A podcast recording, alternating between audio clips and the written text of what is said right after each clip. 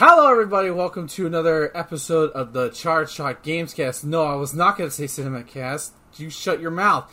I'm your host Ben, aka The Marvelous Iggy. Joining me is the man who emphatically came in third place at yesterday's Mega Man X four race, Justin! But I came first place in my wife.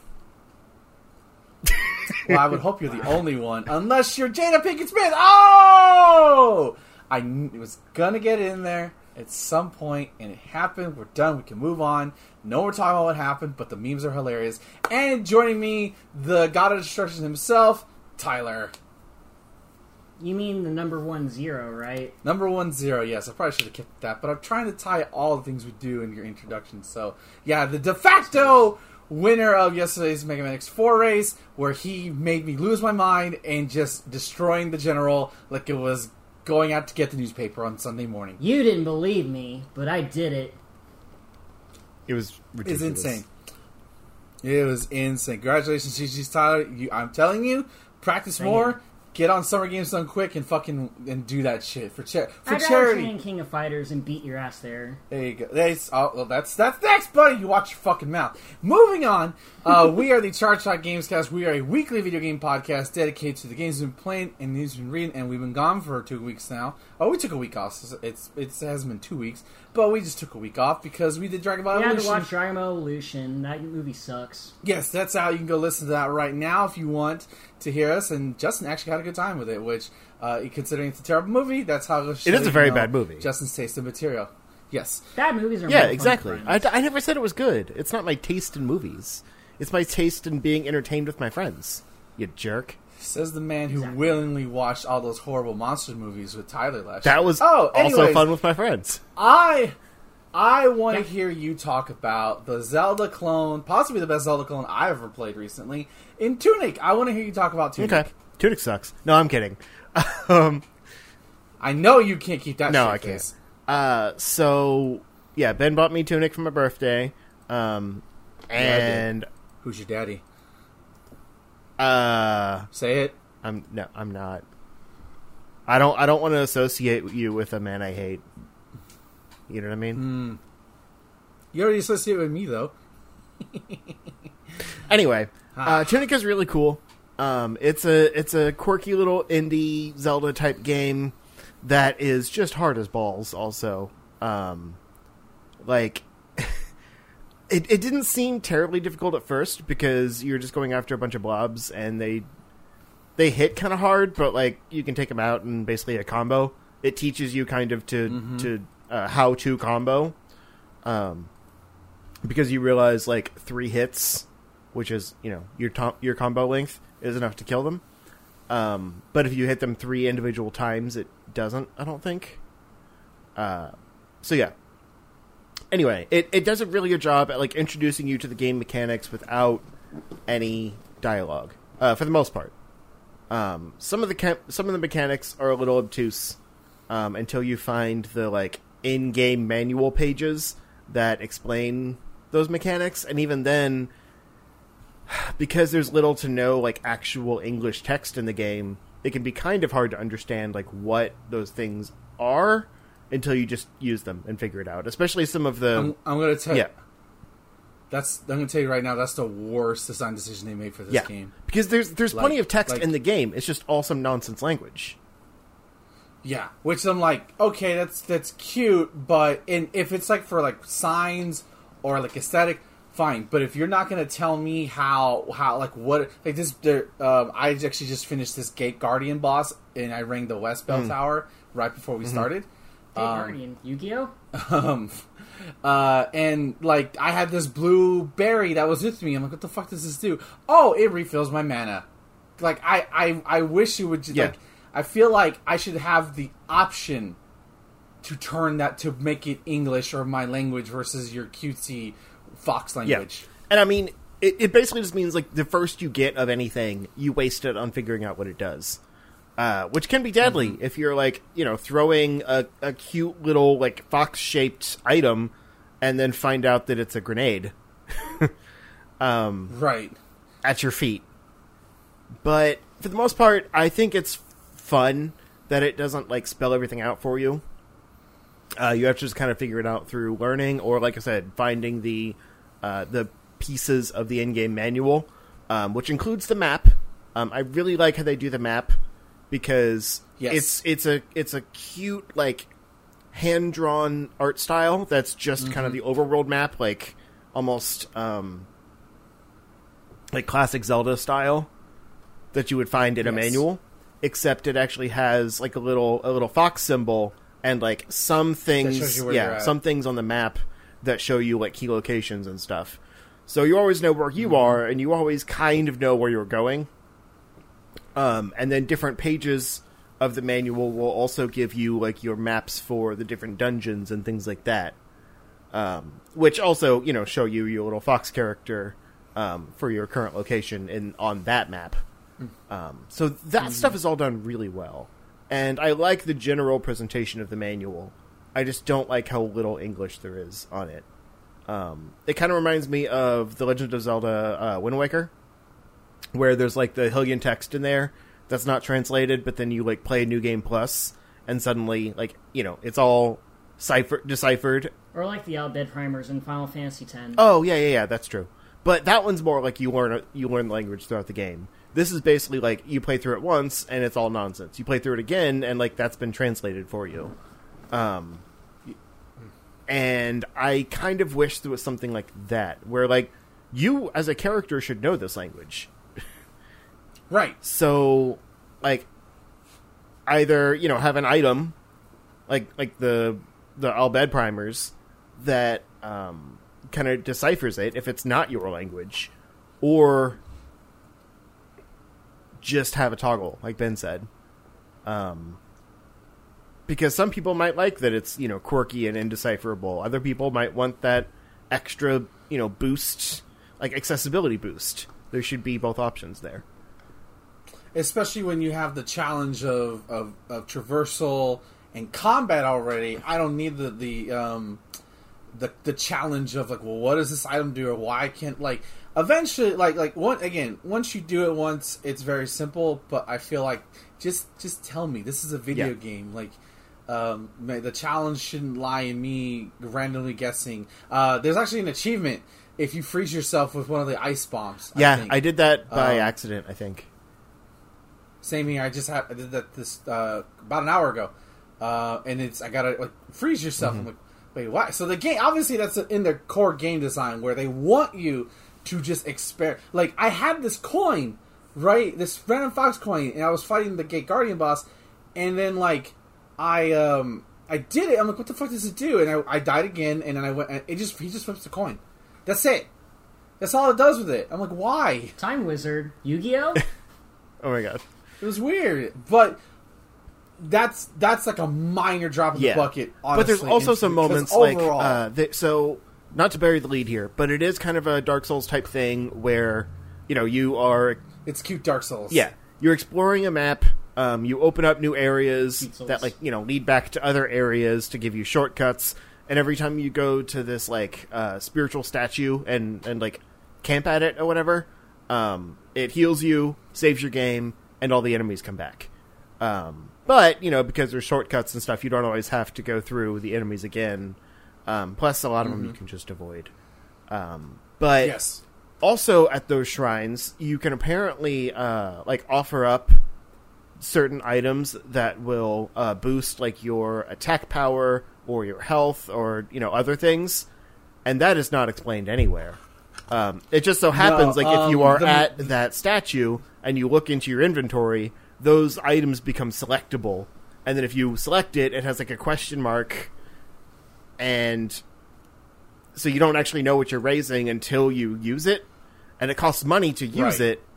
So it's like you're just yeah. kind of guessing what you're going to be raising based on the, you know, the money you're spending. And to be fair on that, um, you don't exactly use your money a lot for this game so far, at least up until that There's point. There's also a shop. You're mostly using...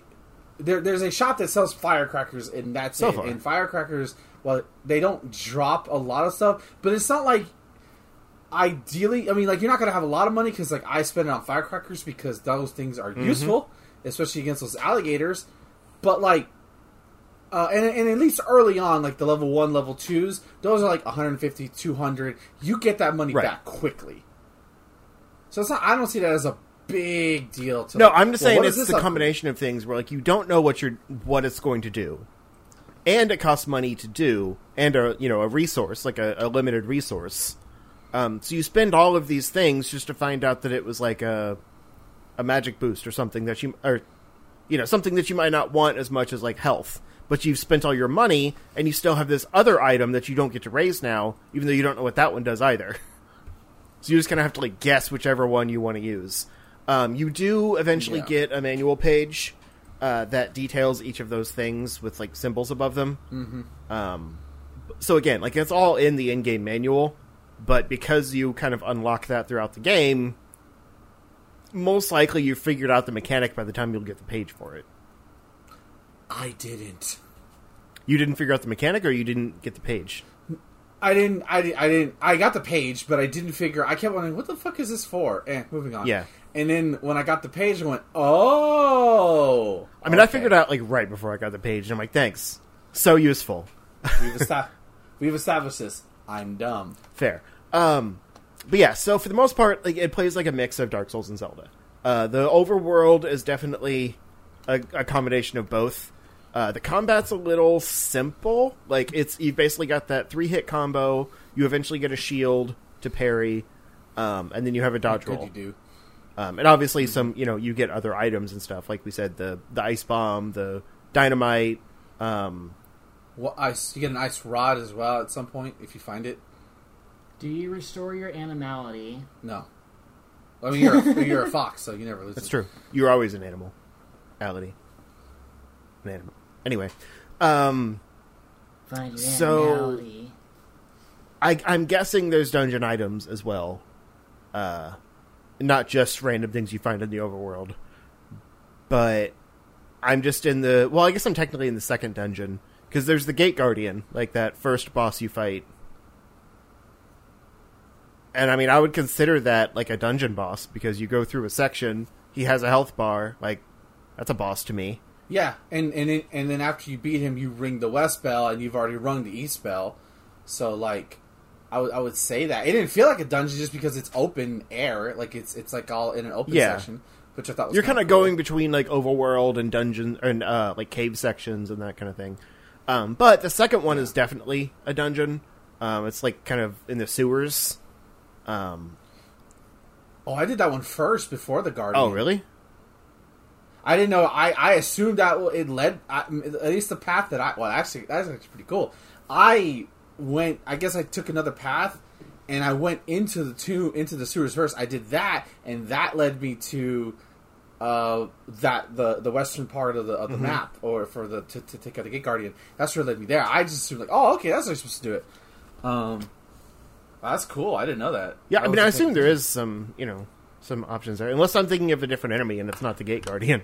But point is, I, I ended last time in the sewers um, because I was I was just, it was like first thing in the morning when I was playing, and I was kind of frustrated um, because, like I said, whenever you die or like you know save and and get your health back, all of the enemies come back, um, and it's got that situation where like you know you have to recover your like gold and stuff from your body. So if you die before you get back to your body, that last run is gone. Um, but I was getting annoyed because it also, like, all of your items and stuff that you use are gone um, when you respawn. So, like, if you have some dynamite and you use that to, like, cheese through a, a kind of tough uh, enemy room and then you die, you still don't have that dynamite. So then you have to get through that, that you know, room you cheesed without any help. And that can get really annoying. Um, so what you're saying is, you yeah, basically, pretty much. But it's just like if they're gonna respawn you, like respawn you with your items again. Like basically make it a checkpoint. Um, because you have to go. Like the enemies come back, so your stuff should come back too. That's all I'm saying. But yeah, there was some annoying enemies in that dungeon, uh, so I didn't finish the sewers yet. Um, I'm still pretty early on. But, like, I'm enjoying the um, the run.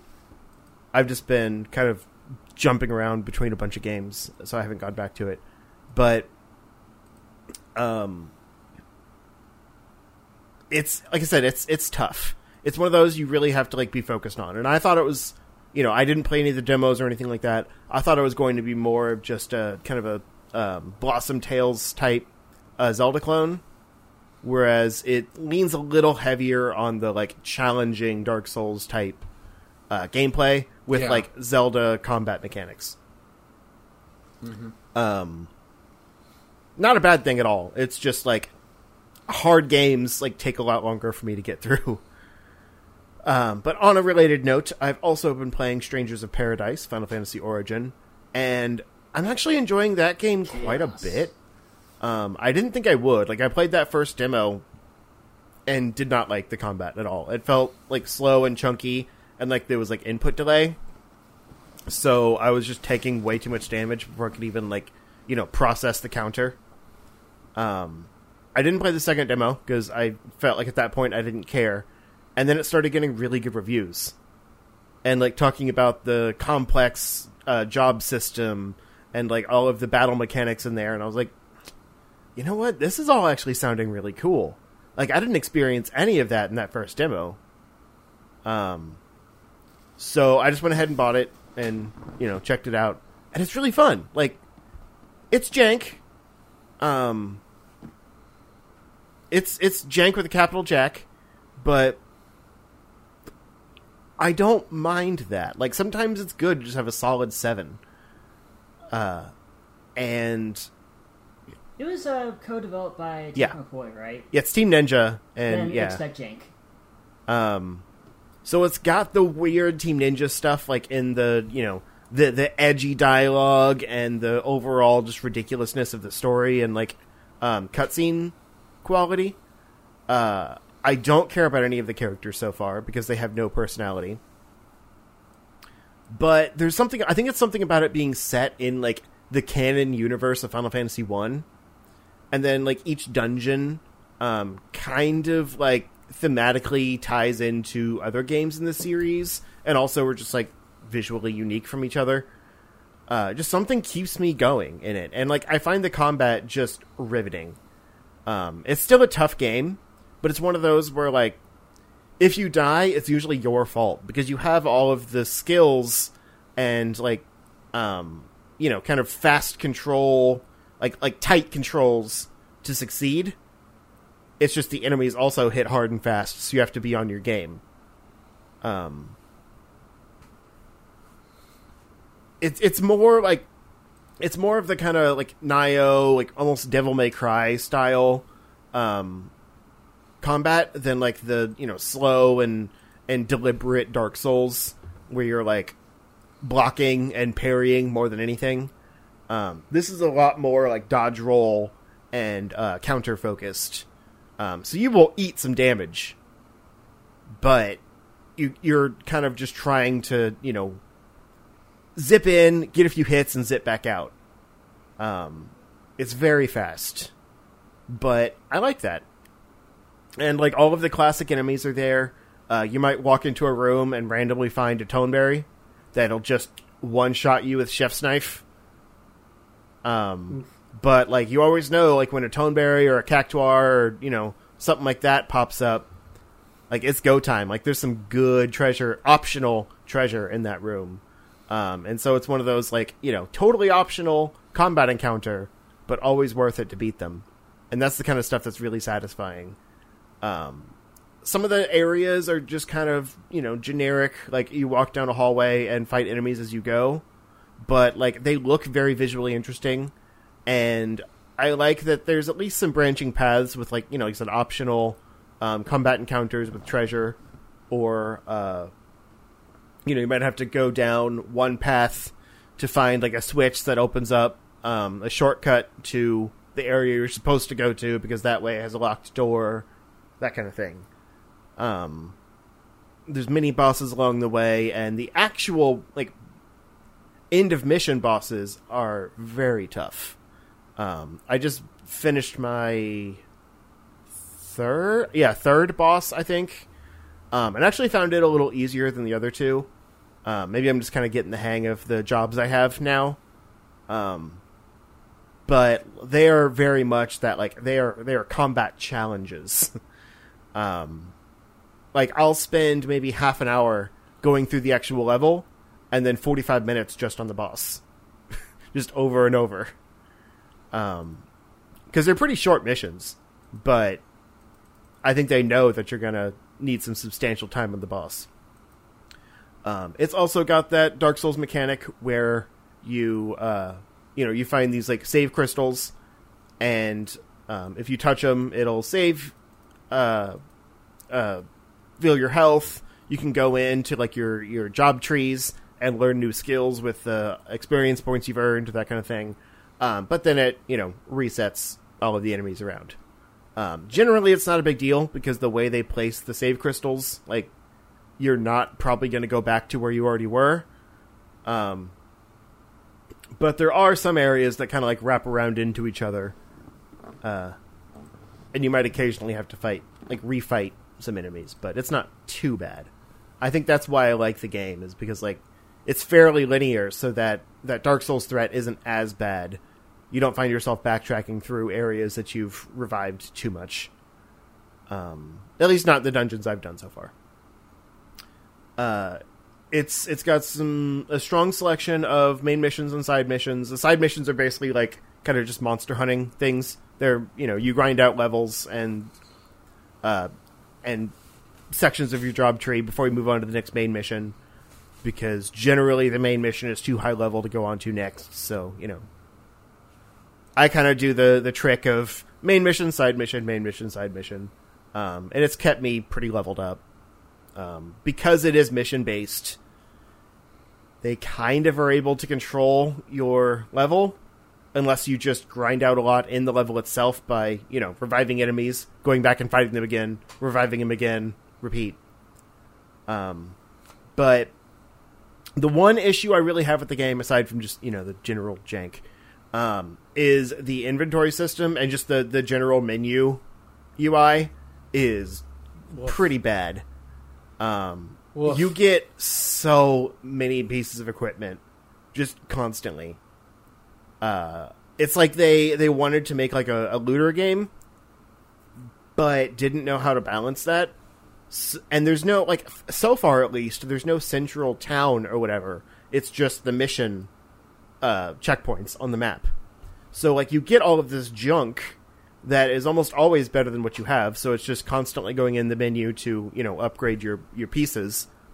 And then the old stuff just sits there, because you can just discard it for nothing.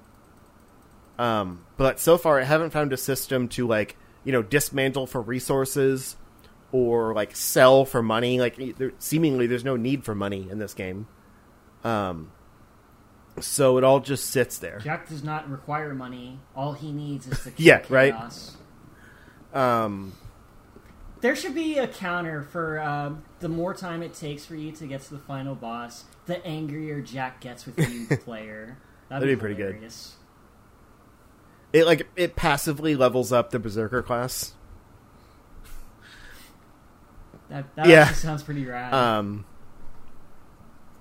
but yeah, so I really wish there was a better loot system where, like, you don't get as much stuff, but it's more balanced. Um, because there's all the stuff that Jack can wear, which is basically everything you pick up. And then there's a much more limited selection of those things that your party members can wear. So, of course, you know, you start with Jack. You go through both of his jobs, because it's a two, kind of a, like a job and sub-job system where you can swap back and forth. And each one can have their own equipment sets. Um, so you go through, kind of like check all the items for just basically best stats, um, best like affinity bonuses for their job, whatever. Um, there's not usually a lot of differences between this stuff, so you're just like, ooh, big number. Um, and you can, there's a button to optimize, but that doesn't optimize for your job. It just does like highest level equipment, which isn't always the best stuff. So, like, if if there was, like, an optimize for job button or something like that, I probably wouldn't even care. I would just hit that and go. But it's gotten to the point where I get so much stuff that optimize isn't always the best choice, so I have to basically every single time go through and check all of my equipment. And I feel like it doubles the amount of time I spend in a mission with how much time you spend in menus. Um, but then, like I said, the other party members can't wear everything. So after you equip Jack, you go through each party member and realize that, like, the few things they can wear, you probably have equipped to Jack. So you either don't give him the best stuff just because it's the only things your partners can wear, or you just leave them vastly underpowered because it's it's hard to ever remember what they can wear. Um, and each one's different, too. Um, like, I have two party members that just seemingly don't have hats. Like, there's, like, no hel- like headwear options for them. Um, hmm. But, yeah, I'm I'm still missing one party member, uh, so we'll see if they're any better. But so far, the equipment system is very underwhelming. And it should be really satisfying because, like, the gear looks cool. I mean, it all has, like, a yeah. unique appearance, which is also kind of annoying. I have Jack looking like a samurai now. Yeah. Or uh, like a like Samurai Jack with, like, the robes and mm-hmm. everything. Oh, cool. Yeah, I have two, like, very melee-focused jobs, but my best equipment right now is all, like, white mage affinity.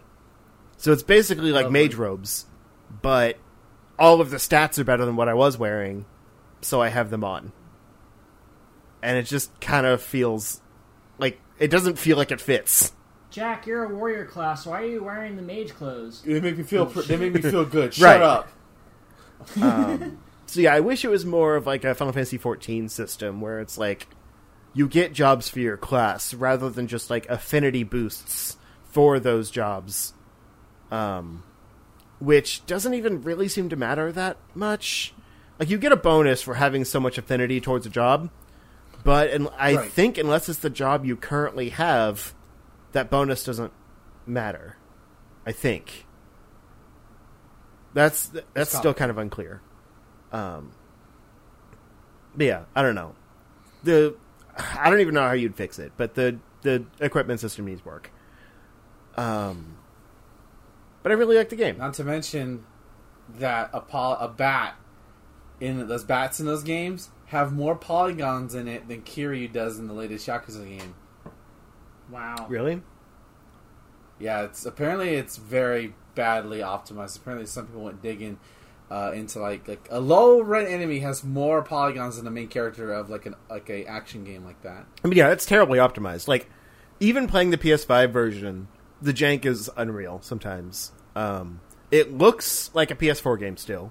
Which is funny because I was watching Ben stream it. And, like, the Xbox One version looks noticeably worse, so apparently the P S five version is the best version, but it still looks like last-gen game. Um, and I get performance stutters and stuff, even being in performance mode on P S five for this yeah. multi-generation game. Uh, but, like I said, it's a solid seven, and I'm really enjoying my time with it. That's all that matters. Um, aside from that... I don't want to spend too long on each game. Um, aside from that, I have been playing an adorable mobile game that I've been talking about. I did a video on um, called Dungeons of Dreadrock. I honestly cannot recommend this game enough. It's basically like a hundred floors of like puzzle action, like dungeon crawling game. Um, but every one is a completely unique little puzzle challenge. Um, some of them seem like it's just a, you know, kill the enemy and move on thing, but it almost never is. Uh, combat is actually a very small part of the game, and it usually just exists to get the enemies, like, into position to help with the puzzle. Um, it very much reminds me of Portal in a lot of ways. Um, like the first Portal, that's kind of more just, you know, structured rooms um, with, like, a, an overall story between each room. Um Because you basically are playing this uh, this girl who is going into a dungeon to uh, track down her brother. Um, because in this world, um, like the firstborn male is sent into this dungeon to like uh, to stop the the evil from like hurting the town. Some something along those lines. Um, I forget the actual like reason. They send him in. Um, and so he goes with his sister and he's like, okay, you stay here, you know, watch, stand guard. I'll be back soon. Um, and she waits he never comes out. She's like, I'm worried about him. I'm going to go. Um, so she goes in. Women aren't supposed to be allowed in this dungeon. Um, she goes in, starts kind of going down, tracking him. Um, ends up at like a, like a, uh, after a few puzzle rooms, ends up at a fire pit, um, falls asleep and has a dream of like what's happening outside the dungeon. Um, like the, the gods are like, uh, giving her visions of like, you know, what's really happening. And I don't want to spoil it because it's actually a pretty dope story. Um, but basically the, um, The the onus for why they send people into this dungeon is uh, not what they say it is. uh, and so she spends the rest of the, the game, you know, going through all these floors to find and rescue her brother and um, stop the real evil that's happening inside the dungeon. Um, and it's one of those, like, it's kind of hard to explain because it doesn't sound like much. Uh, it's basically this girl on like kind of a, you know, grid room um, with a knife and whatever things she can find in each room. So like you might pick up a rock and throw it to like, you know, land on a switch. Uh, so the switch stays down. Um, there's like some teleporter pads that will like, you know, jump between different parts of the room and you have to figure out how to use those and like, you know, some kind of projectile maybe. Um, to reach an out of out of place switch, that kind of thing. But the way the puzzles actually play out, like, is really clever. Ninety percent of the time, uh, there's there's some stinker rooms in there, but there's also a pretty generous hint system in the game. So if it's just like a totally obtuse room that makes no sense, uh, you can probably just hit the hints and like, oh, okay, it'll it'll tell you exactly what to do. Um. But my favorite thing is that some of the puzzles actually span multiple rooms. So, like, every room, essentially, is a floor of the dungeon. Um, so you do the room, you, you know, go through the exit, it kind of takes you down some stairs, it shows the title and, like, the kind of a hint name of the next floor, and then you go into that room and do the next puzzle. But some of these puzzles make no sense on their own. You have to take something from the previous room and apply it to that one. Or, you know, vice versa. You have to, like, I remember one specifically where um, there's just, like, four pressure plates that are, uh, that are, um, doing, like, they're, they're managing trapdoors. And basically all you have to do is hit a pressure plate that, you know, closes all the trapdoors and then you walk across and go down. It's like, oh, that was deceptively easy. But then you get down to the next floor. And there's four more pressure plates there uh, with, like, one enemy, and that's it. And you can't, um, like, you can't do anything unless all four pressure plates are pressed down at the same time. So you have to go back upstairs and drop something down the trapdoors when they're still open um, to land on the pressure plates underneath the, the holes. Uh, to, you know, activate all four of them at the same time and get out. And obviously, it's more complicated than that. Uh, there's a Shovel Knight reference thrown in there to make it all really good. Um, of course there is. That fucker's everywhere. I know, he really is. Uh, but the the basic idea is, like, you know, these these puzzles, like, bend the, the reality in ways that, like, sometimes you might have to jump between floors. Sometimes, like, if you don't do something right on one floor, you have to redo that puzzle in order to, you know, fix the puzzle that you're stuck on below it, like that kind of thing. It's really good, and it's actually it's super cheap on mobile and uh, Steam, um, so I really I recommend checking it out. Um, at this point, it's honestly it's probably going to be the first mobile game to make it like onto my Game of the Year. Like I really liked it. That's a bold claim. I know. Um. But uh, aside from that, um, we all played some Mega Man X four. I'm I don't I'm not going to talk about that right now. Um, I'm sure it'll come up. But I want to talk about Kirby and the Forgotten Land. Uh, there's plenty of other things I've talked about, but or that I've played. I mean, um, but I want to talk about Kirby. Um, also, yes, I'm kind of uh, I'm I'm taking it a little slow. because I'm trying to save Switch games for my trip to Scotland in May. Um, oh, by the way, y'all, I'm going to Scotland in May. Uh, and so I'm just kind of, like, dabbling in the levels. Um, but it's really good. Like, it... Uh, it feels like Mario three D World, but honestly, Kirby fits this, like, kind of level-based, like, three D sandbox thing even better. The only issue I have is, like, his his float jump is kind of neutered, because most of the levels kind of, like, are, are, you know, overhead view in a way, like, like three-quarters overhead. And so he can float, not indefinitely, but for a while, but generally it's only so high. And so you still, like, it feels goofy, like, as Kirby to, like, have to take a ladder up to a, you know, higher area when you've never really had to do that before. Um, I imagine it's slow as balls, too. His right? flying? Yeah. Yeah, like when you're going yeah. forward or something. They did, like, they drastically um, lowered his flying speed to kind of, uh, I think, encourage you to spend more time, like, running and jumping, like, doing actual platforming. Um, and then also it's... Oh, you want to clear the level really quickly? Well, fuck you. You're playing the right. game like we will. um, and, I mean, there's plenty of times when, like, having a float ability still... Like, it's not like they, you know, stopped making it Kirby. Um, this isn't Kirby's Epic Yarn or anything. Um, but... That should have been a Yoshi game. Um, but it's just... You can tell they had to make some concessions to put him into three D, which they do with every character. Um, but because this is the first time, it's like, it's taking a little getting used to. Uh, but the levels feel really good. Um, they kind of range from more like open sand sandboxes, um, to kind of strange, like, more linear maze type things. Like, actually, I really didn't like the mall level in the first world. Um, that one's kind of strange, but the powers feel really good. Um, they're, they've they've dumbed him down a little bit to where, like, they're kind of back to, like, Kirby's Adventure style, where each thing, you know, can do one or two things.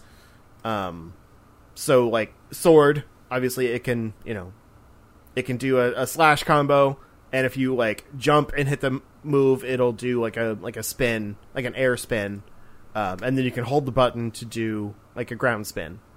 Um But then, like, Cutter is pretty much just, it throws a, a blade forward and comes back to you. Um, they got rid of a lot of, like, the auxiliary abilities that a lot of these things could do, like in the three D S era, for example. Um, but I think that's for the best. You almost have to do that in a three D space. Um, and I think the way that a lot of them work is really good. Um, the Mouthful Mode is just a joy. Um Despite it being kind of creepy to think about, like, Kirby just stretching for, like, maximum vor ability. Um, I'm just waiting for him to consume the Megazord. I hope there's, like, a robot fight. I think there's a meme for that, right? Like, he just eats a robot, and then it, like, the level, like, zooms out, and you have a, a crazy, like, mech battle.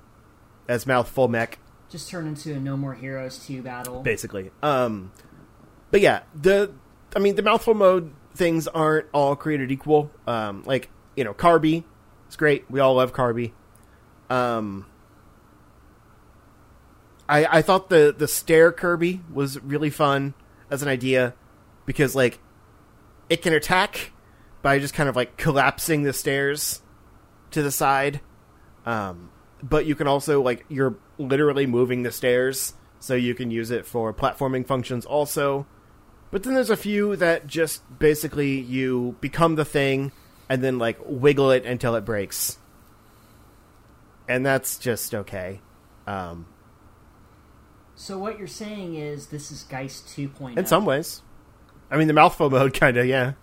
Uh, but the game is very good. Like, it's one of those, I haven't played enough of it to really, like, judge the level design and stuff. Um, but what I can judge are the, um, what are they called? The little, the little, like, side areas. The, the like power challenges, you know? Ben's not listening to me. Um, I'm caring. What are you talking? That's rude. I can leave. I asked you a question. You didn't respond. I was giving you time to remorse. Ask it again, please. See, he wasn't listening.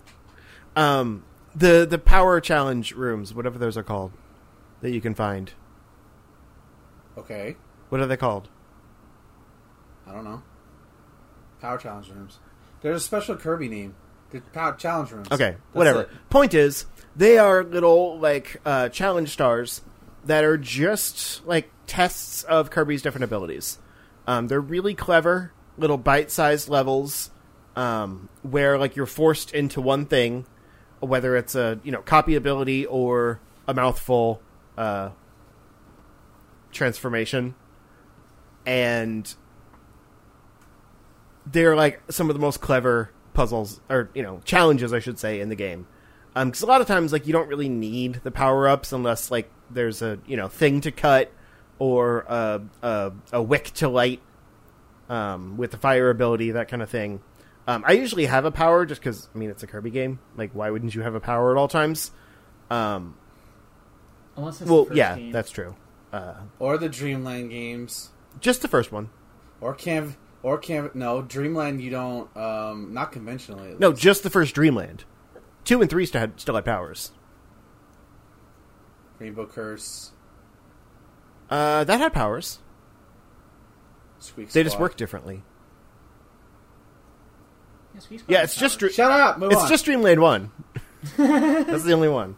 Um, I know, because I own that one. You can also beat it in like ten own minutes as a kid. Own these nuts. Uh, but yeah, they're they're really good, is the point. Um, each one of them... Actually, like some of them taught me things that the abilities could do that I didn't know.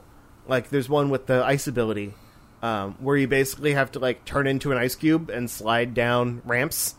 And I didn't know that was a thing with that ability. I was just using it to, like, you gotta freeze everything. Um, but if you, like, tap, tap, tap, tap, tap the button, you kind of, like, just slide on yourself. And then you can, you know, roll down hills and stuff. Um, yeah, in, in older games it would be you just run and then you attack and then he'll just do it. Here you have to mash forward. Yeah. Well, that's what, like, that's the thing. Is like, I just, all of these abilities have been made so simple, I just didn't know that there was another thing you could do with that one. Um, but yeah, so it's been really cool, and they all have, like, uh, time challenges, which don't seem to really have, like, an effect on completion or anything. Um, I think they just give you a coin bonus, but that's fine. Um, and then, of course, there's the, the main town, the Waddle Dee town, that you're basically trying to revitalize by capturing all the... Or rescuing all the Waddle Dees. Um, and then enslaving them in their own village. Um, and that unlocks different things as you go through the game. So, like, you can... They're Waddle Detained. Waddle Detained. Nice. uh, so, yeah, you can, like, spend coins to uh, upgrade different um, copy abilities to more powerful versions. But you also have to have the blueprints for those things, and I don't know how you get those. Um, you find them in levels. Okay, they're like you gotta you gotta you gotta find the secret path. I know because uh, I found one this morning when I was playing a level. You just gotta find. Gotcha. Because I had two, didn't notice that I got them. I think they were freebies, like they give you to them, like the shop guy gives them to you. I think, and then like from then on out, you have to find them in the levels. Gotcha. So. Go look for them. Yeah, but I mean, it's ultimately it's a Kirby game. Like it's pretty easy, but I like that the challenge comes from like one hundred percent completing the levels because there's a lot of like hidden Waddle Dees and other like secret uh, challenges in each level. It kind of reminds me of like meet greet the duck, greet the swan three times. Yeah, it kind of reminds me of like uh, Tony Hawk, where you know you're you're trying to get the optional or the you know the extra challenges in each level. Like that's kind of the goal.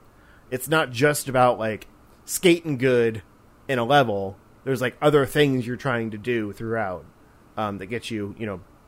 Like playing skateboard yeah. tennis. Um, so that was a pleasant surprise, because I don't think they had those challenges in the demo. I think it was just, like, complete the level. Um, at least I don't remember them. But, yeah. Uh, that is all I'm going to talk about. Um, I cede my time.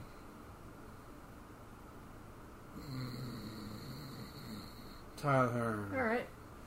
So I am going to uh, start by saying I played a bit more Fire Emblem Three Houses in the past couple weeks, making a tiny bit of progress because the latter half of the game is pretty hard, especially if you're playing on hard mode like I am. Um, I am taking very special care to not have any of my units fucking die from, like, a crit uh, black mage attack or, like, any ar- stray archers going for any of my uh, wyvern riders, and which is comprised most of mostly my party. Setith is probably the M V P of this entire set. I never would have imagined I would ever like this character, because he's the type the type of guy, like, he begins the game, he's like, oh, you're an outsider, blah, blah, blah. And you figured he'd be, like, the type of guy that would be, like, a gigantic stick in the mud. But no, not at all. Um, he actually has a whole bunch of incredible words of wisdom. And when you uh, have him in the, uh, the the Saros run, as I like to call it, where you pretty much just uh, join the Black Eagles and say no to Adelgard, Uh, right before uh, the time skip happens, he becomes your de facto commanding general, in a sense. And he is super busted. That's all I'm going to say on that. But aside from that, the big main game that I've been playing for, like, the past week or so is Mega Man X four, because we had a race yesterday at the time of this recording. Uh, we live streamed it on uh, Ben's channel. I was honestly really hesitant at first uh, getting into Mega Man X four because I've had very little experience with it compared to the other two P S one games, uh, X five being the one I've had the most experience with since that was the game I started with. And um, in my first playthrough, which we started right after the recording for the previous Gamecast episode, I sucked balls. Like, it took me, like, three hours to get to the end of the game, and there were so many mistakes made.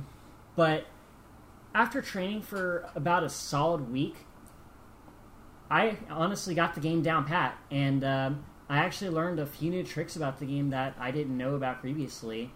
Like, for one thing, uh, one of the top spikes in uh, Storm Owl stage, I did not know this for the longest time, but one of the spikes in there doesn't have a hurt box, so you can just fucking wall jump off of it and you'll be fine. And yeah, I thought that was pretty funny. Also, you can pretty much just break every mini-boss in half with the Shoryuken move that you get from Magma Dragoon. We're playing as Zero, by the way, uh, because fuck X in this game. Getting all of his armor pieces in this game is a real pain in the ass. But yeah, uh, playing a Zero in X four is super fun. Unlike uh, X or any of the other Mega Men in the series, he doesn't really have a copy ability, but instead he has a learning mechanic where whenever he defeats Mavericks, he gets a new move for his arsenal. Like when you beat uh, Split Mushroom, for example, not only does it give you a spinning slash, which covers a wider area of effect, but it also gives you the double jump, which is really helpful for tougher platforming sections, like in uh, Cyber Peacock stage, for example. Um, what else was there? Uh, yeah, I gotten pretty good at the at the at the. Uh, blah, blah, blah. I can't talk today. Yeah, so my initial three-hour time was significantly cut to about an hour-ish. Like, my final time for the actual race was about an hour ten. And um, I think that's pretty good improvement for, like, an entire week's training. It was less than that. I think and, we, um, the the actual stream time was at, like, at least as far as Twitch is concerned, um, was at, like, an hour and eight minutes uh, when you hit credits. And that was including, like, our, you know, our vamping in the beginning. So it was probably just over an hour. Oh, yeah. I'll have to retime it just to be safe. Um, but yeah, uh, massive improvement. I honestly had little hope going into this. I figured that Ben was going to mop the floor with me, but his quote-unquote words of encouragement uh, motivated me, motivated me just enough that I was able to clutch out a win. Marva Ziggy. Very narrowly, by the way. Marva Ziggy, professional shit talker, how you doing? It wasn't that narrow, by that the way. That should be on your business card. Yeah, I know. Um, I'm just yeah. being facetious. Um, he knows I'm going to get revenge for yeah. him in a month when we play King of Fighters. So he knows that. I'm gonna to to put it into too. perspective, um, Ty was on the, the final boss rush before Sigma um, when me and Ben were finishing up the Robot Masters. Yeah, that was pretty wild. Uh, I didn't think I'd be that far ahead because we pre- we pretty much went, were on the same path more mm-hmm. or less in the beginning. Like, we beat the uh, intro stage at around the same time-ish. Um, we got we all uh, chose Magma Dragoon stage first because I assume we all agreed that it's ideal as zero just to get that power yeah. up in the very beginning. Plus, it's an easy one to get first because of the right armor. Yeah, and from there our uh, our paths diverge significantly. Like, I like to go for Split Mushroom afterwards. I think Ben went for Web I Spider went for Web next. Spider next. No, and um, I went for Fo- okay, Frost Walrus yeah. uh, next. Which is what I oh, usually okay. do, but I mixed I it up. I usually save him for last. Gotcha. And because, and because I like to play things a bit more precariously, I do like to save Frost Walrus for last. Because, A, it's easier to get the uh, E X tank uh, with the double jump. And, B, I knew I wasn't going to get a game over unless I was playing uh, Jet Stingray stage, which is still a really hard level, even though I practiced yeah. it to hell and back. Like, to put it in perspective, when I started training, it took me about half a dozen tries, or probably more than that, uh, just to get all the items in that stage, which is both the hard tank and the sub tank. And you have to know exactly where they are, and your timing has to be almost frame perfect in order to get that shit. Otherwise, you just instantly die from, like, clipping a wall or something. So yeah, I died a lot during practice, but uh, during some of my other runs, uh, it wasn't perfect in the race, obviously, because, you know, live streaming uh, curse or whatever. Um... I actually had a few runs where I didn't die at all, and I got the items on my first try. So that was a new experience, and I felt pretty good. Um, and it was really fun um, actually doing like a three-way race between mm-hmm. you, you dudes in um, in a live stream setting like this. And I can't wait to see uh, us do it uh, more in the future. Aside from that, the only other game I played is a little bit of King of Fighters fifteen because the Team Garo D L C uh, just shadow dropped last week. Out of nowhere. And, um, yep, we got ourselves a Rock Howard, a Bijanay, and a Gato. And from what I've seen on Twitch clips and, uh, tw- and on Twitter, they are busted as shit. Uh, specifically Gato, who is stupid dumb from uh, from what I've seen. Like, his combo game is busted. Like, and it's always been that way, ever since Gauro, and and even his uh, last appearance in King of Fighters eleven, where it's disgusting. You have to see it for yourself. I can't do it justice by explaining it. You just have to take my word for it that Gato is busted. Will he and use he it against me when we play next month? Find out in one month. And you'll see. You'll see. I personally can't get behind him uh, because his buttons are a bit too weird for my taste. Uh, the main dude that I've been focusing on uh, for this D L C is Rock, of course, and they actually made him good in this game. Like, he can actually be a competent uh, uh, point character. No, not point character, like the last guy. Uh, your anchor. Like, he... Yeah, an anchor. Yeah, thanks. Um, he could give Terry a run for his money if you know what you're doing. Um, yeah, he's got a good counter, uh, though I can't really time it well enough. Um, he can uh, cancel from his uh, command normals, and he's he's actually really fun. Like, he's a bit too complicated for me at the moment, because, you know, Terry player, Unga Bunga Brain. But once you get down to the intricacies of how Rock works, yeah, he could be pretty fun to play with. I haven't messed around with Bijanay yet, But she does look cool, and I'll definitely give her a shot in the future. Otherwise, that's pretty much all I got. Okay, cool. Uh, I can't believe they forgot that it that already dropped already. I need to hop on back. I, I need to uh, hop back on K O so I ensure a swift ten to nothing victory in our K O F match in a month from now. Yeah, I'll okay. make sure that doesn't happen. Um, you didn't get ten to nothing in Mortal Kombat, you won't hear. True. You got you you you. you uh, what was it? What did Thanos say? All that for a drop of blood. That's what's gonna be like for King of Fighters, baby. Um, as for me, since uh, Tyler or uh, Justin already talked about Tunic and Kirby, I'll refrain from talking about those. Other than that, I'm enjoying both of them for very different reasons. So I'll talk about two games that I really also am enjoying. Number one is a game, indie game that showed up on Game Pass called Young Souls, which is a uh, side-scrolling beat-em-up game that it basically totes it as being a serious story. He plays these two young orphan kids who are um, in the charge, uh, or their their ward is a uh, scientist, and he's pretty much opened a portal to a, another dimension filled with uh, orcs and elves and demonic creatures and shit like that. And he's seemingly captured and kidnapped, and in one scene you can hear him being tortured. It's pretty bad. And so pretty much the kids take it upon themselves to rush in and to pretty much rescue him. And it's pretty much a side-scrolling beat-em-up. Uh, you don't punch. You have weapons. It has up, it has like R P G elements. So you have up, you have equipment. You have upgradable stuff. You have upgradable skills. Uh, different weapons or different things. You also have a parry. You have parries. Um, and it's pretty much a a like um, uh like like beat-em-up mixed with dungeon crawler. So each sort of dungeon you go to. Uh, uh, so far I'm in the first one.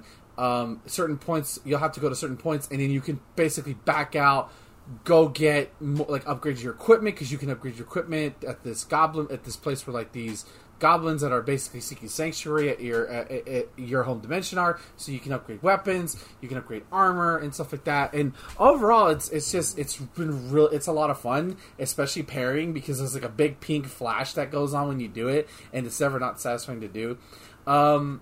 I, I really enjoy it. Uh, it's definitely meant to be played with two player. I'm I kind of I kind of hate that it's not online two player. It's local only, which I'm like, I guess they didn't have the budget in for that. Um, and of course, if you have like if this is on Steam, you can just do um, uh, the, the the cloud gaming option. I can't forget. I keep forgetting what Steam calls remote it, play but, together. Um, remote play. Thank you. Uh, but like, as if you're playing the single player, you can actually you basically play two characters, but not at once. So at any point in time, you can switch out with the at the uh, left bumper button, and for you'll be playing as the girl in one scene in one section. If they're getting low on health, you can play as the boy, and you can have them equip different equipment. So basically, he's like, oh, okay, in this situation, I'll use it for this and this. It's it's been really fun so far. I didn't play it today, because Tunic kind of hooked me into my into my uh, gaming session longer than I thought I'd be. Then I had to watch the uh, critically acclaimed Winning Time on H B O Max. Subscribe now, please. We're not sponsored by H B O, but it's a damn good show. You should go watch it. Um, it's it's a it's a, it's something that I had seen and I didn't know what to expect from it, but I'm really enjoying it so far, and I want to keep playing more to it, especially since it's pretty much like at, after you unlock a checkpoint, you can just go back and then you can just go to that go back to there again. It's it's very accessible. It's hard. Um, the game recommends you playing it on, uh, I think it's called like, like uh, action adventure difficulty or something like that, which is pretty much, if you're familiar with beat 'em ups, you'll play that one. Otherwise, it might be too easy. But uh, it touts itself as being a compelling story, so maybe you just want to play the story and see where this goes. Playing on, on, on story mode, in which case you'll have a much easier time. Nothing wrong with that. Uh, Astro Triangle Strategy, uh, that's still going, even though Kirby and everything else is coming out. I'm doing my best to make it. I'm about halfway through the game now, and I am enthralled by this game's narrative. I'm enthralled by its combat. And initially, I had said that I kind of wish there was more battle scenarios. Having done the last three battles I've done, I'm glad there's not as many, because these fights are becoming exhausting um, mentally.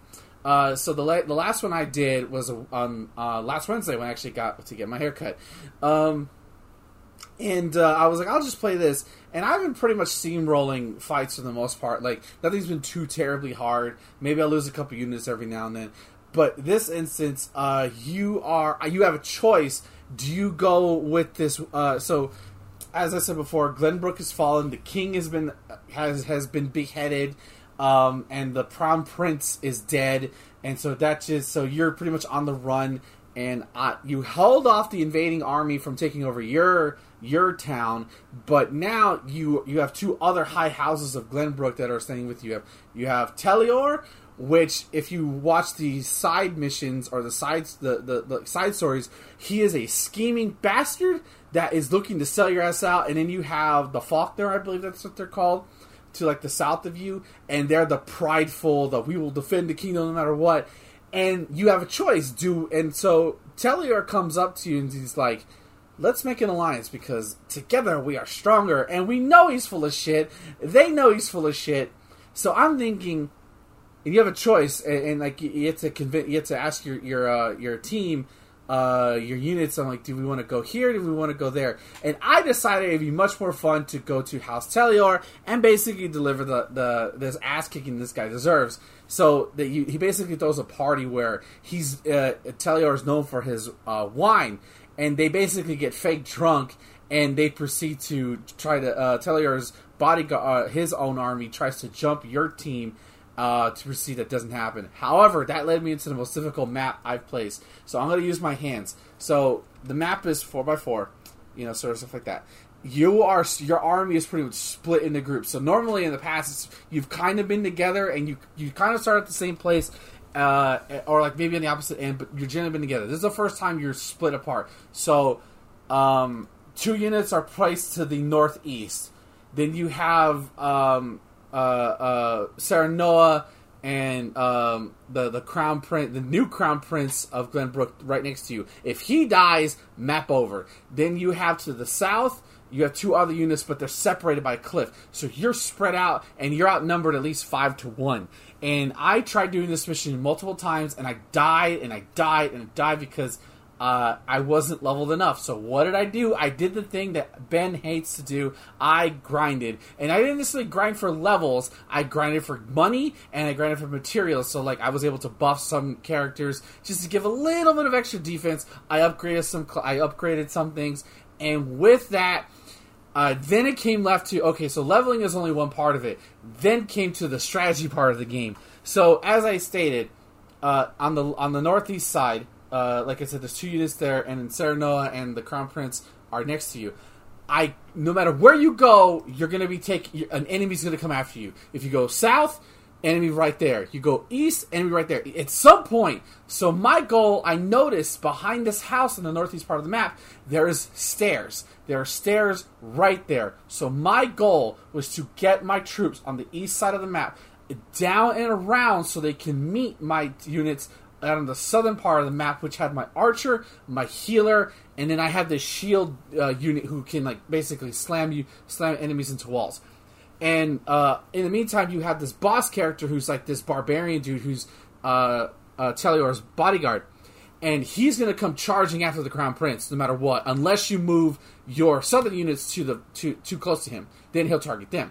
So pretty much it became a game of cat and mouse. I'm like, okay, I'm outnumbered. I gotta play smart. I gotta play hit and run, and that's pretty much what I did. It was guerrilla tactics. It was so fucking sick. I almost lost. I lost some units, but losing units in, in this game is terrible, but it's not the end-all, be-all like a Fire Emblem game to me. Um, the only units I kind of suffered a lot of loss was the units to like this, like to the south, um, southeast, the ones that are elevated cliff, but I really only lost one. They were able to survive just enough um, to, to go on. I made a mistake because I didn't buy enough items because you get an apoc- I got an apothecary character, and the apothecary character can use two items at once, and I didn't have enough items to basically use their ability.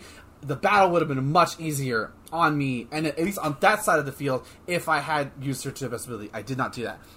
Even besides that, I was able to loop his ass around, get it, get her in range of my archer. The archer can both blind enemies and immobilize them, depending on the chance.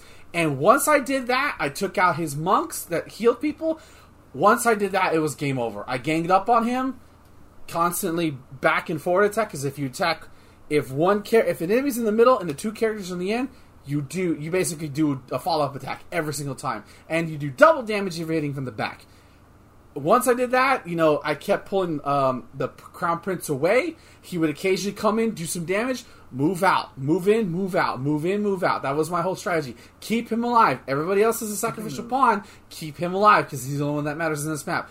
It didn't matter, though. I didn't even need to worry about it that much. The shield, and then my, my best moment is I made a mistake. Uh, he was about to die. The Crown Prince was about to die. My shield unit comes up. He had just enough technical points to go up to the Barbarian and use his ram technique to shove him just far enough out of the map. He could not touch He could not touch him, allowing the Crown Prince to get away and allowing my healer to heal him to full health. It was fucking, like, that was the closest, like, I can't believe that worked. Um, this game is just so good. It's, it's... That's the equivalent of pushing a guy out of a bullet.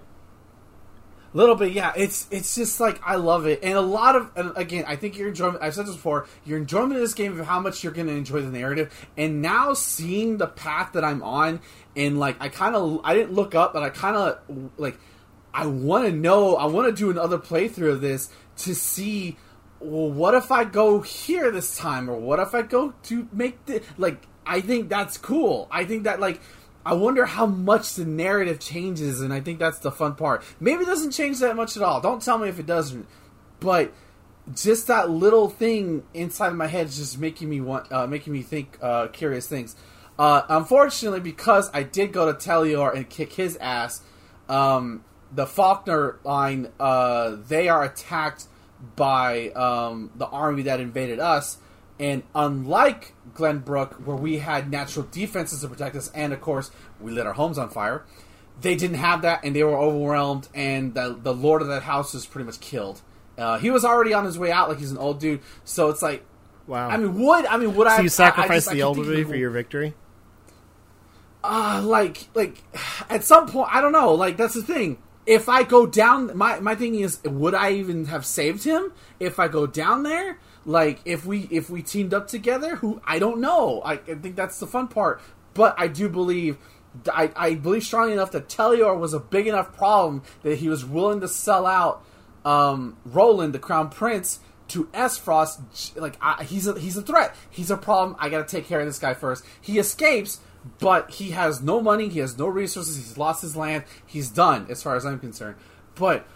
Mm, I love this. It's just, it's hitting all the right sort of like fantasy elements without being like an open world action game. Like there's the politics, there's the, there, there's the, it, I, I love the character stories where you get to learn more about them. And, oh, it's just also good. And again, if I want quick battles, the mock battles are there to give me that, to let me grind for stuff. It's just, like, unlike other Square Enix shit that has come out this year and has seemingly been cursed, this game has not cursed me, and it's just been a lot of fun. Um, and I think with that note, we're going to take a break. Go play Triangle Strategy, even if it's not for you. Play it on, play it on story mode and to enjoy the, the rich narrative. When we come back, we'll be talking about the week in news.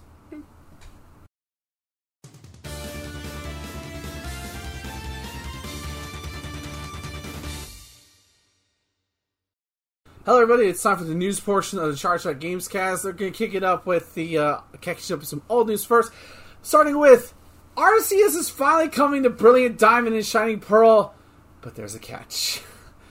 Two powerful legendary Pokemon, Arceus and Darkrai, will be... Oh yeah, it kind of bears the lead. Darkrai's coming too. Uh, will make their way to Pokemon Brilliant Diamond and Shining Pearl for the first time. Uh, each Pokemon has its own set of circumstances. Players need to fulfill to unlock them. Arceus will be available those uh, uh, starting March sixteenth, which would have been a week ago. Here's the catch for Arceus. To unlock Arceus, you'll need to have save data from a completely different game. Pokemon Legends Arceus and have the one point three point oh version of, of Brilliant Diamond and Shining Pearl downloaded. Players will be able to receive the Azure Flute item and meet Arceus at the Spear Pillar if they beat the Elite Four and got national Pokedex. Getting Darkrai will work a little differently. The Pitch Black Pokemon will come as a part-time limited mystery gift event that will run from April first to April thirtieth, so that's not live yet by the time this is out. Go get your Darkrai! That event will give you the member card item and go see it. Like Arceus, you'll need to make sure you're at the right point of the game to meet it. To see Darkrai, you need to have entered the Hall of Fame, gotten the National Dex, just say you've beaten the game. Oh, and completed the in-game uh, event for Cresselia. I mean, I beat the game and I don't have the games, National Dex yet. Really? That's crazy. Yes. All three games, Pokemon Brilliant, Shining, are available on Nintendo Switch. So I think this is cool because um, if you remember, O G Diamond and Pearl did not have At least in America. Yeah, these were Toys R Us exclusive events. Well, like, they were super... The U S lame. Never got the uh, the Arceus thing. That was Japan only. We never got that. Yeah. Um, and and uh, if you look, I've seen it. Uh, if you've ever seen the original one, you literally climb up the pillar and you go find Arceus there, and I thought that was the coolest thing ever, and we never got that. And I remember telling you guys, or at least maybe on, I said on Twitter, that if they don't put that in this game, it, that's dumb. That's dumb as hell. And, okay, it took a few months, but it's here. And that's all that matters. Um, this new uh, Brilliant Diamond update also brought in uh, Wonder Trading. So the that building finally does something, um, which Yay. is really good. But it doesn't say it here. Maybe it was just people overreacting. I thought I saw that uh, you have to have a completed so complete- save file. Right. That's what I remember seeing. I th- I was expecting to read it, but I'm like, maybe... Uh, yeah, that's... Because I'm like, if that... Yeah, I read that you have to at least complete the main missions in Arceus before unlocking yeah. Arceus in this game. Because that's so where I, I have an issue. Changed it. Yeah. Locking locking content in one game behind a completed file of another game. Yeah, like that's yeah, that's like it. That's like if you could only play the hero uh, side story of Sonic Adventure two, only if you beaten Sonic right. Adventure one, or if like to play the Delta episodes, you had to have I don't know beat Pokken Tournament on an arcade mode hard or something. Something stupid, yeah. insane like that. Because especially since, like, Arceus came out after this game. So the feasibility that people have beaten both by now... I mean, sure, it's Pokemon fans. They probably have. But not everyone has. That's dumb to lock away content like that. Right. Like, yeah. like that's, that should just be, here's an update, go catch Arceus. Even if you... you honestly, to me, you shouldn't even have to have um, the save data stuff. That That's, that's dumb. Yeah.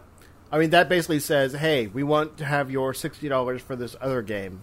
Like, Arceus costs sixty dollars.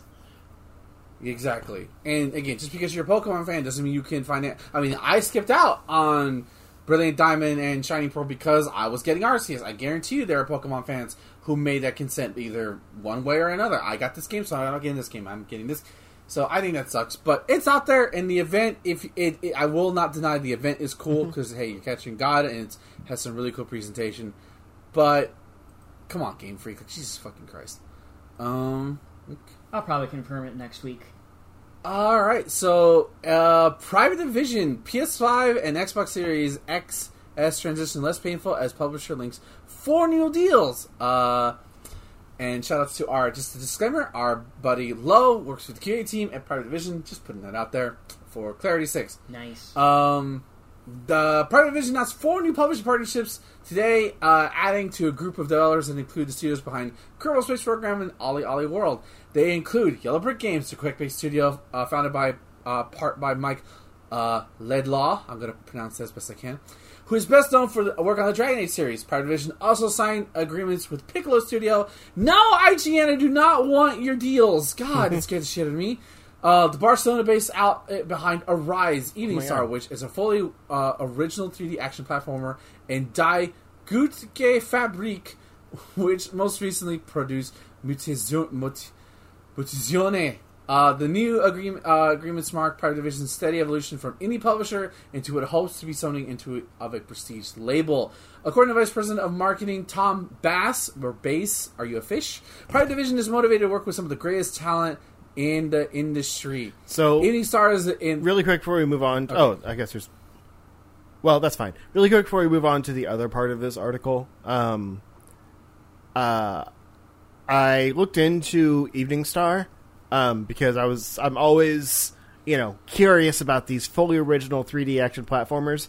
Like, but th- usually it's a, you know, it's a studio's like mascot platformer, and those are almost always like solid sevens, except you, Bubsy. Um, and whatever this game is they're making looks dope. There's some concept art out there. Well, and you're you're what you're you're, you're bearing the lead on who the developer is. Evening Star. Yes. Yeah. Evening Star is the nomadic of this I know. Go ahead and say who it is. I, I was just saying, like, it looks great, and then, you know, move on.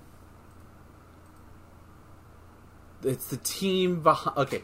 The studios adoring among retro fans have been founded by several key pro members of the Sonic Mania development team, including Australian programmer Christian Whitehead. The studio is using a more powerful version of Whitehead's pixel art game engine, which Sonic Mania helped make famous. So that... That right there, that's that's what I call bearing the lead right there. That's that's the hook. Yeah.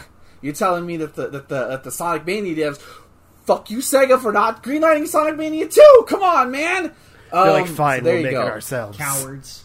Exactly, and we're gonna make it. We're gonna do three D Sonic better than you yeah. did. But like um, seriously, go I mean, go to their it's... website sometime and check out that art. It looks great.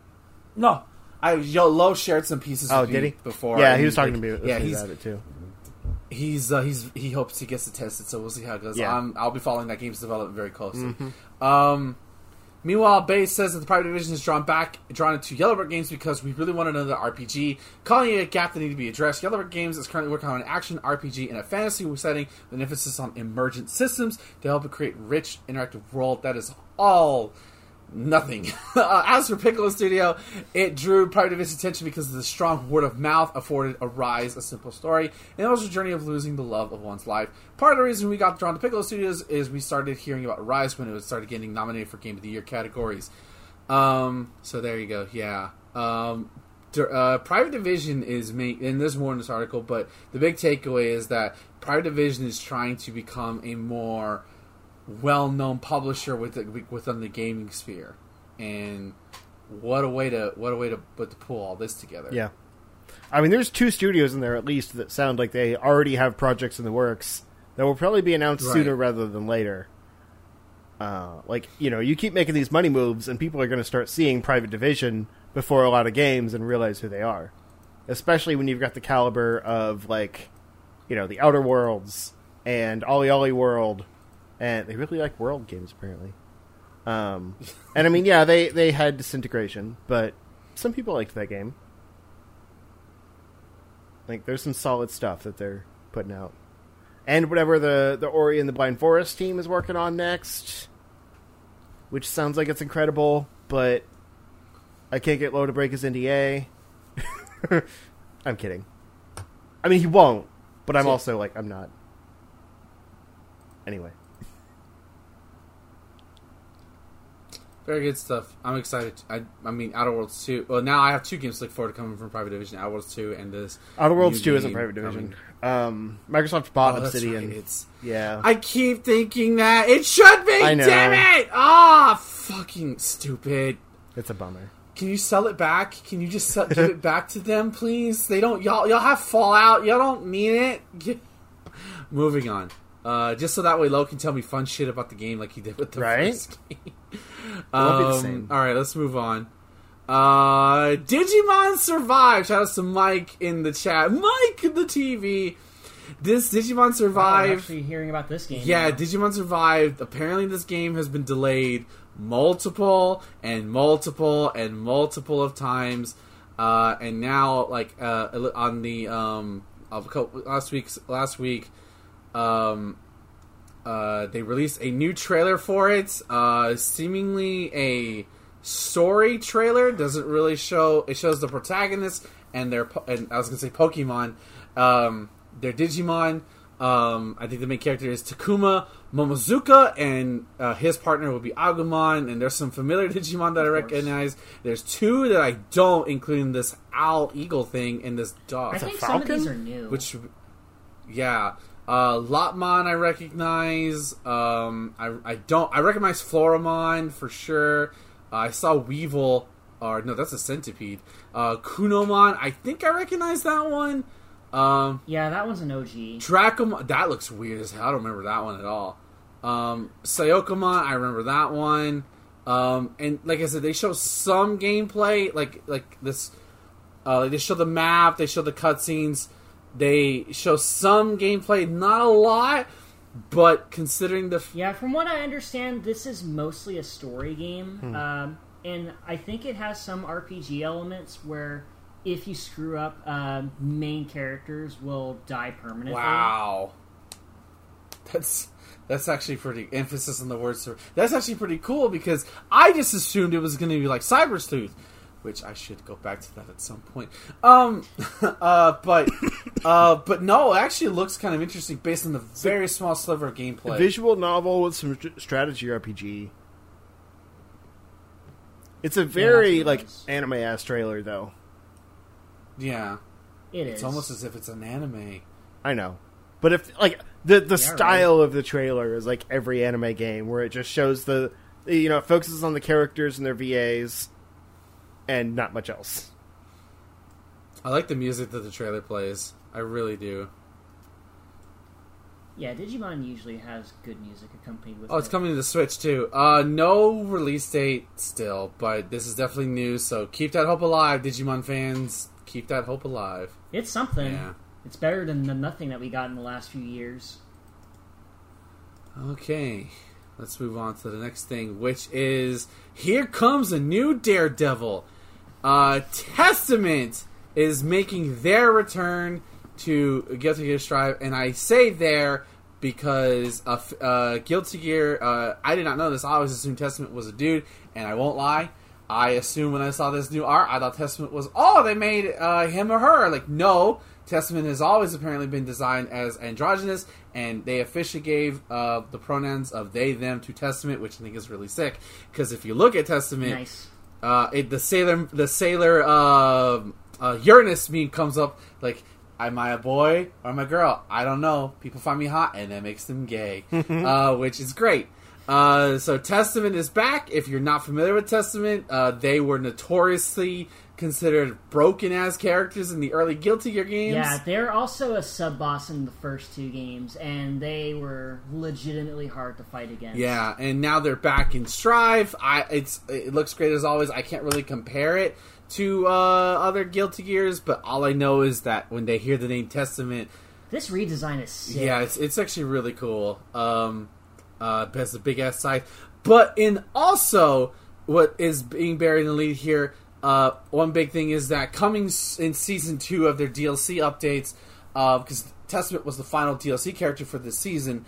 Uh, next season we'll have the, they're going to integrate P C, P S four, P S five crossplay. So now if you're on P S four, P S five, you can play with P C players now, which is great. Hell yeah. That should have been in at launch, and it's gonna be there. It's gonna be there. Listen, it's, if it's better late than if never. It, if the netcode is still good, then more player again. Extend the fighting game's life by fucking put um, crossplay uh, between consoles. It's not on Xbox because they didn't make an Xbox version, um, and so yeah, and uh, it's. Yeah, I, I'm not like I said, I'm not a fan of Testament. Um, I I've never played them. I I'll definitely try them. Uh, but they looking at this trailer, they look cool as hell. It's I think it's the top hat with the huge ass scythe. Um, it's it's a really cool, really really cool design. Absolutely. Definitely going for Slash vibes. Going with the whole musical motif with these characters. Yeah, Eno finally finally has a. Uh, a sparring partner. Uh, now, moving on from one fighting game franchise to another, and something that t- shocked Tyler all the hell, but Netflix is making, or rather, I should say producing, because they ain't making shit, mm-hmm. um, a yeah. uh, Tekken Bloodline, a Tekken anime. Um, and... Uh, An actual good Tekken anime uh, te- coming off the heels of the ninety-eight O V A that I watched as a kid. Tekken, uh, ne- uh, it's called Tekken Bloodline. It'll come out later this year uh, and reveal a series of one and a half minute official trailer. There's no exact date to mention the episode or the episode count, but some reveals will focus on Jin Kazama, who joined the series as a character in Tekken three. Um, so yeah. Yeah, what I gather from this trailer is basically all the stuff that happens before Tekken three when Jun Kazama is presumably quote unquote killed by Ogre, who is shown in this trailer. And uh, it pretty much just shows him growing as a person and training with his grandpa Heihachi. Is Ogre that big Kotal Kahn looking thing? And we see Leroy Smith in Yes, that is Ogre. Yeah, it, yes. I, I joke in my Tiger Shoes video, which I made over a year ago, that he's pretty much Aztec Shrek. As Shrek. And Yeah, the thing I find the most interesting in this trailer is they show snippets of other Tekken characters, some of which you do see in Tekken three. They show Leroy Smith from seven in this trailer, so I'm thinking, why is he here? Are they gonna Are they gonna take liberties with the story? Probably this uh, uh, little miniseries. Probably, I would I would assume they will. Coming this year. Yeah, it does look cool. Um, in terms of like Tekken animated uh, featurettes, this is probably the best looking thing that we've gotten so far. We've only had like a few Tekken movies in the past twenty years or so. Don't you get... There was the anime O V A, which I already mentioned, which is balls. There's the two live-action movies, which are also balls. And then there's uh, Tekken Blood Vengeance, which is probably lesser balls. But, you know, that's a discussion for another time. Uh, so I'm excited for this. Yeah. I'll definitely share my thoughts on the Gamecast when it eventually comes out. I like that moment where uh, Jin, uh, June Kazama is fighting um, Ogre, and she looks like she's doing Tekken moves. Like, the way they animated. Yeah. They're definitely doing their moves in this trailer. Like, Heihachi does the punch, punch, punch uh, combo like all the Mishimas do. It's, it's just a shame that Heihachi's voice actor passed away. Otherwise, he probably would have voiced in this, and we could have gotten the laugh. Um, which they... You know uh, that voice actor who recently... Um, Uh, provided voice for Heihachi in Tag Tournament two and seven is also the voice for Old Joseph in uh, uh, JoJo Part three. Don't know who that is. So he probably would have snuck in an, oh my god! I don't understand the references, I'm not there. Thanks, Tyler. Um, so, uh, yeah, I, I, it looks good. Um, let's see how, it'll probably have, if anything... If if it's Netflix, it'll be six episodes, and they'll announce uh, season two, which is six more episodes. It's really it's the same first season. They just chopped it up into two and released it like four months later. Um, so I think it looks cool. I, I think it looks pretty cool. Yeah. Uh, moving on. Uh, Justin, which one do you have pulled up right now? Ori. Um, Ori. Okay, we'll go with Ori then. I don't want to make your life hard. Uh, not yet, anyways. Um, so this is some kind of uh, Ori developer currently reporting working reportedly oppressive, and they're no longer working with Xbox. Um, Moon Studios is developer behind Ori and the Blind Forest, and its sequel is reportedly an oppressive place to work that has a my- myriad of issues with crunch, verbal abuse, and poor organization. This is according to a news report by GameSpeed, which reports that Xbox is no longer working with the studio, uh, which is said to be following a difficult relationship. The length of the report uh, ranges of allegations, most of which centered the studio's founder, Thomas Mahler, and Giniani Cor- Corral. Apologize for butchering those names. They include reports of constant arguments, a crunch culture in which developers were expected to be available at all hours on weekends, and a steady stream of racist, sexist, and anti-Semitic banter. Oh boy.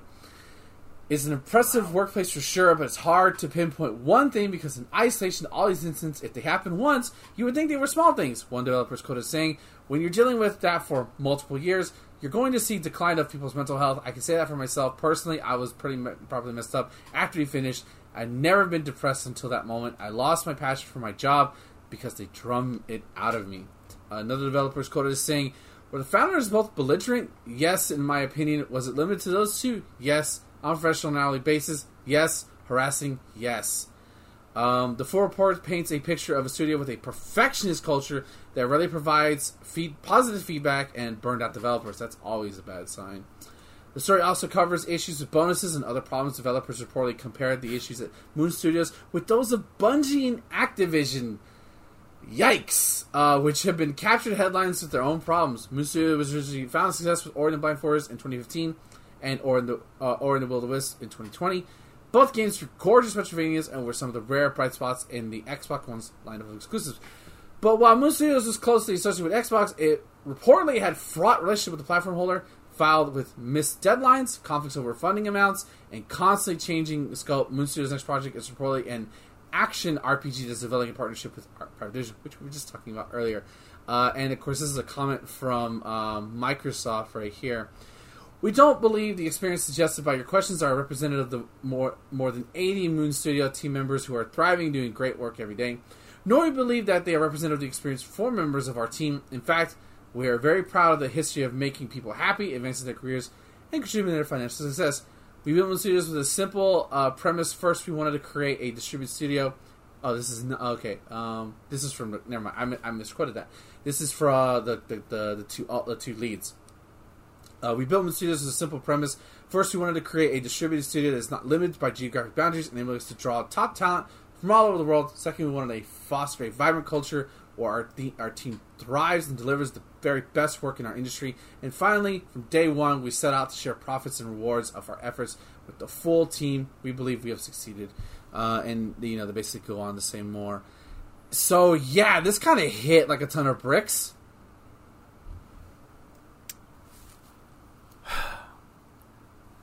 I'm I'm not...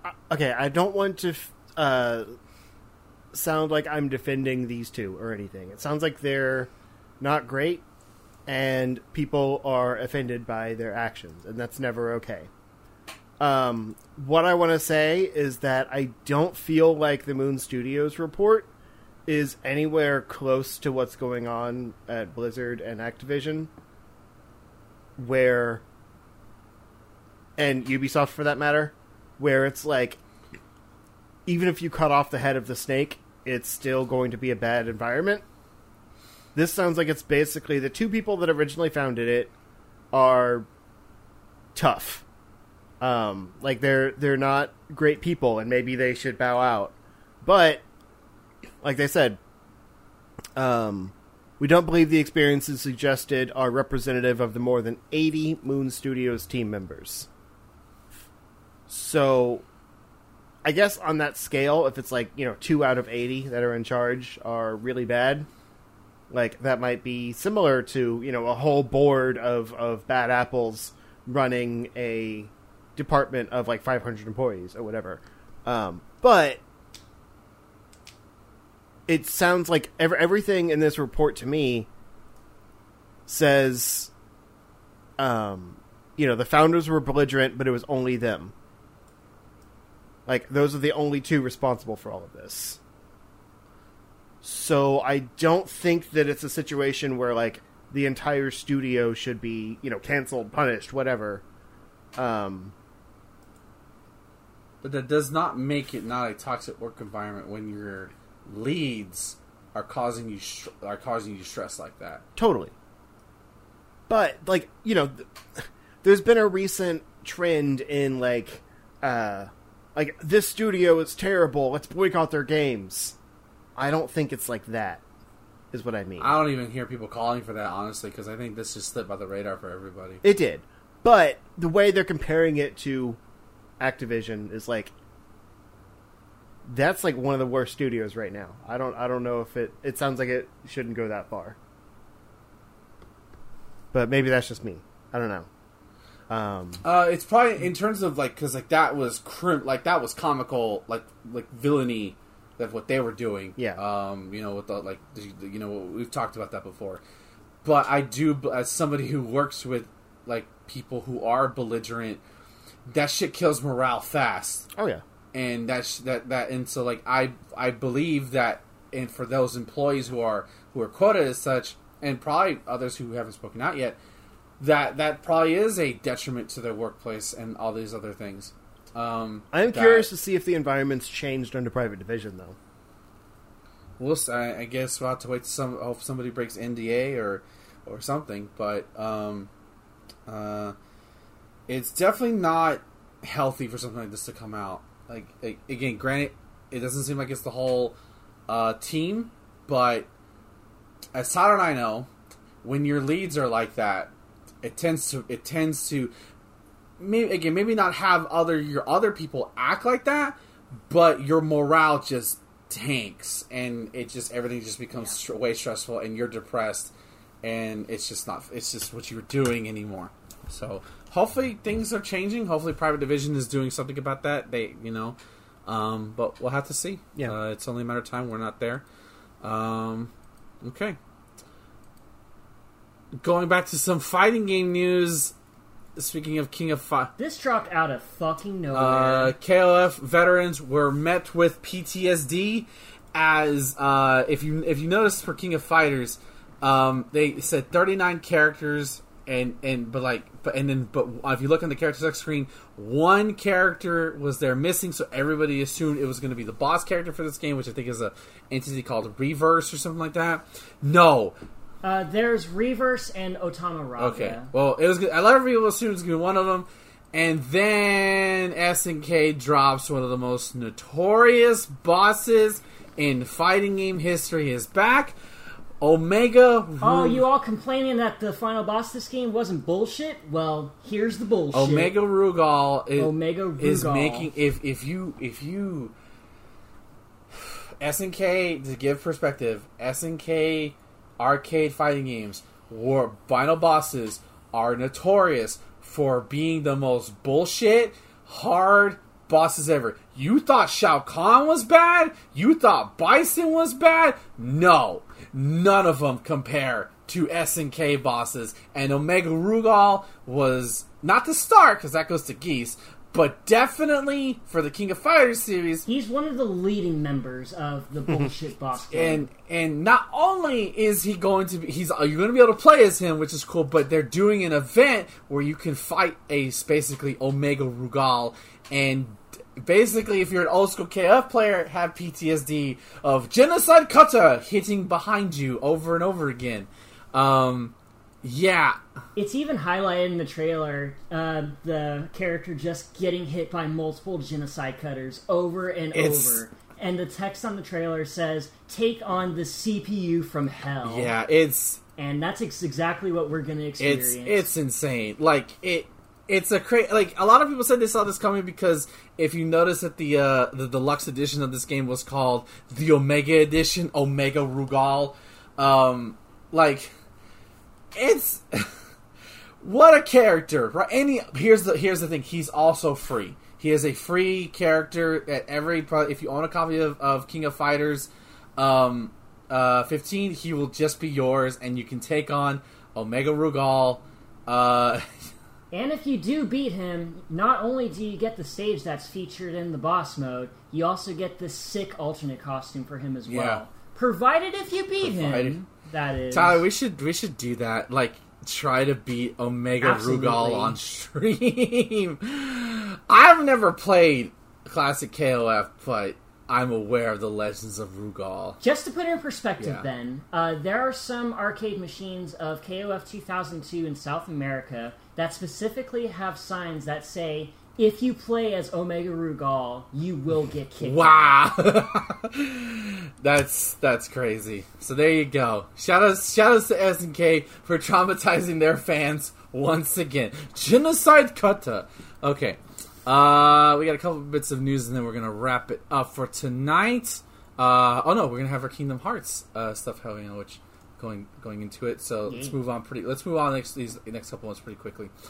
Uh, Ghosts versus. Spirits uh, Unleashed, a four v one asymmetrical multiplayer game announced. Um, this is made by the same people, the same devs behind Friday the thirteenth and Predator Hunting Grounds, Ilphonic, uh, Ooh, and cool. that it's supposed to be released on P C, pretty much everything except for Switch in quarter four of this year, which so that could mean March of twenty twenty-three.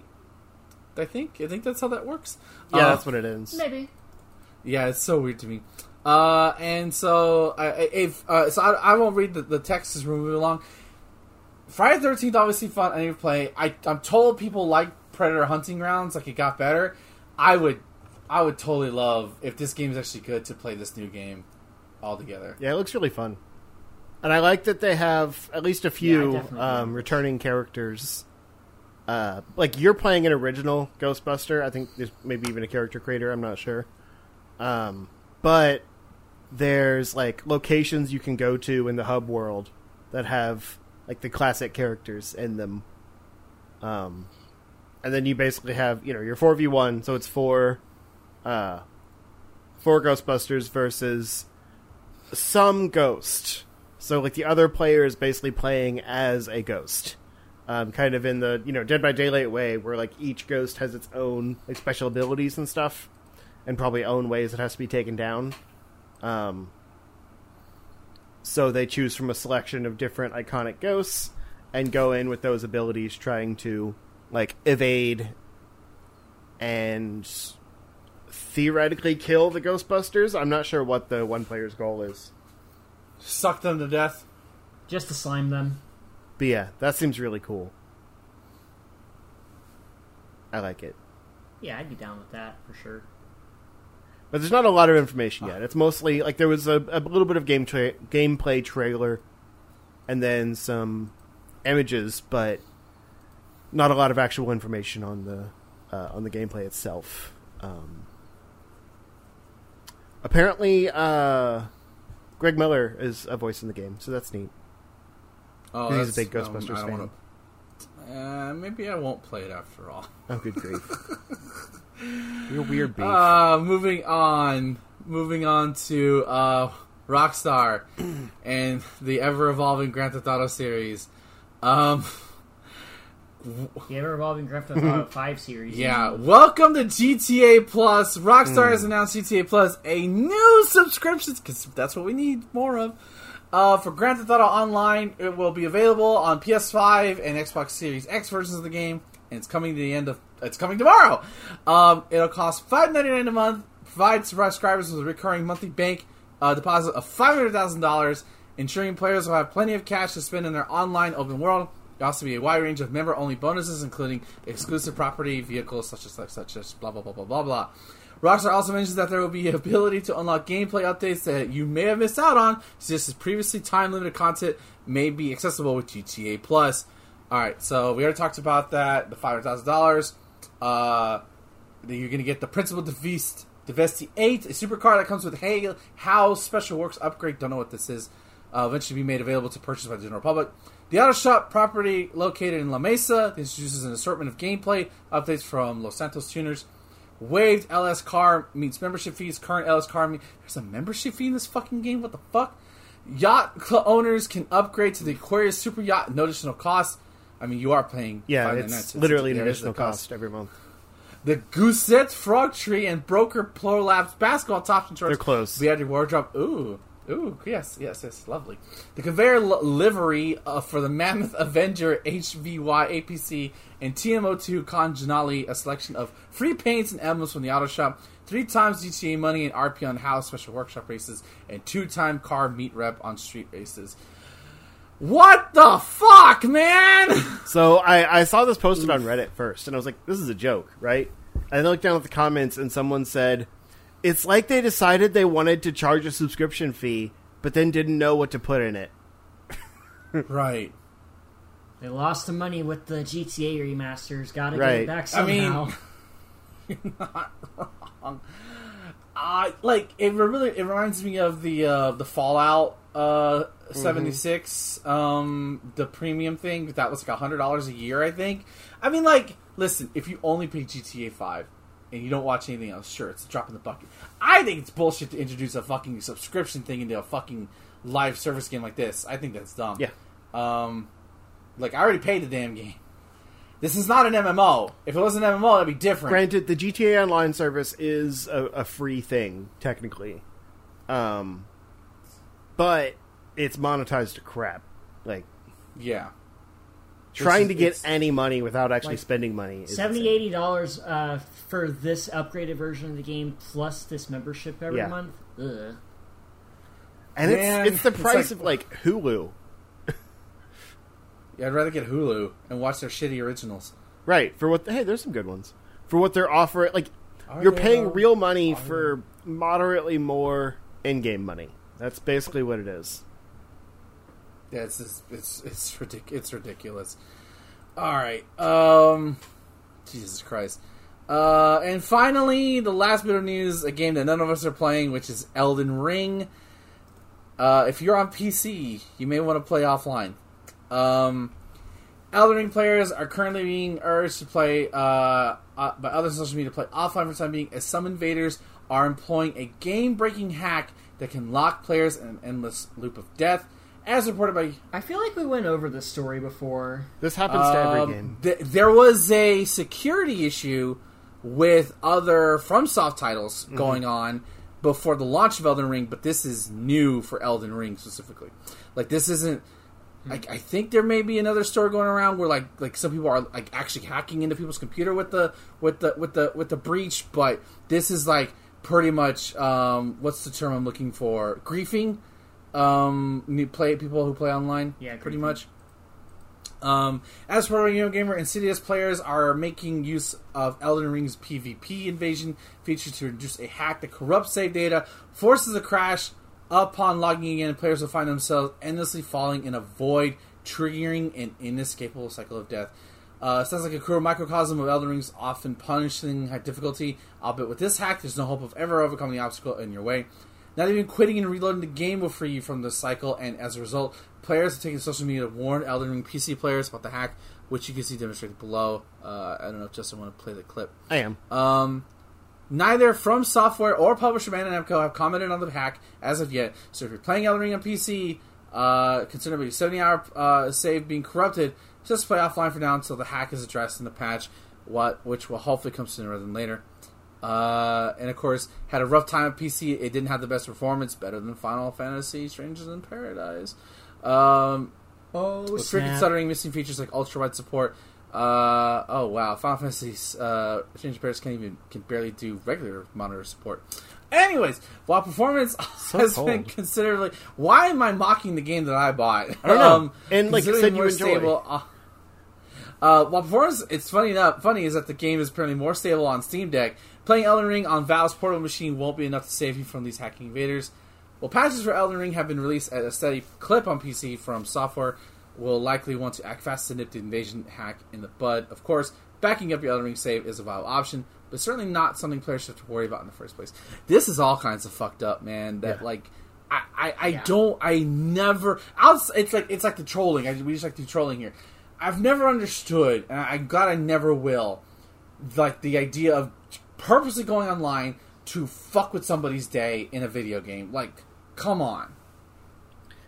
It, it's like, it's the people that want to punish you for liking something.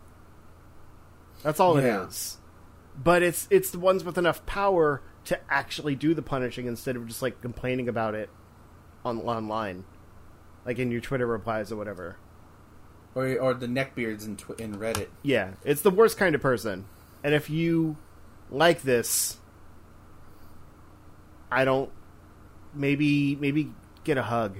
I don't know. Touch grass, is that what people say? Yeah, that's what yeah. yeah, the kids grass. say. I, and I and tried not, to not and, make it and, too and, mean. And and to make it, to stick it to Elden Ring, even if you do this to other players, your bitch ass is still going to be maidenless, so stop it. um, nice. There you go. I connected it all together. Uh, which makes me glad I didn't buy Elden Ring for P C, because I think the game forces you to play like online, and you have to go through external matters to make you play it offline, like... You get to go through Steam versus, like, other Dark Souls games. Like, you have to activate it. I think Elden Ring has, like, certain... Like, it's, like, a perpetually online thing. I think where you... so. I mean, there's always an I, online I... element where, like, you see the messages and stuff come in. But you have yeah. to actually activate the, like, player invasion mode.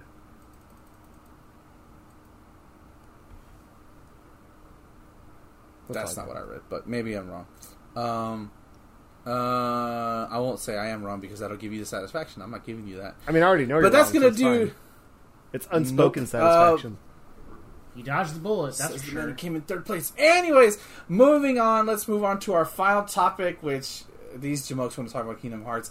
I will not be the negative Nancy this time. I'm going to shut my mouth because I have nothing nice to say about Kingdom Hearts. So I will let you two have the gamut and just jargon on why Kingdom Hearts is... amazing in its twentieth anniversary showing. Take the floor. Um, so I have kind of a strange relationship with Kingdom Hearts. Uh, it's one of those, like, I got a P S two in order to play Kingdom Hearts. Um, I played it at a friend's house and was like, this is really cool. Like, I love Disney at the time. Um, so I basically bought a, a P S two used with a used copy of the game, um, and like booted it up. And I didn't, I didn't realize you needed a memory card for P S two. Um, so I had to like, just kind of leave the, the game there and run back to, uh, Slackers and get a memory card. Um, but yeah, like I, I vividly remember my first time playing Kingdom Hearts one. And back then, I spent a lot of my gaming time um, on G B A because I was like, you know, on a like school trip or at my dad's house for the weekend or something like that. Um, and it was convenient to take with me. So I spent a ridiculous amount of time with uh, Kingdom Hearts Chain of Memories, which is not a terribly good game, but it's the no. one I played the most because it was on G B A. Um, Kingdom Hearts two, I pretty much got at launch. I think it was like Christmas after it came out or whatever. Um, and I loved that one. I actually, I never beat the first one. Um, but the second one I played all the way through, like devoured it, beat it. Uh, I thought it was like infinitely better than the first one.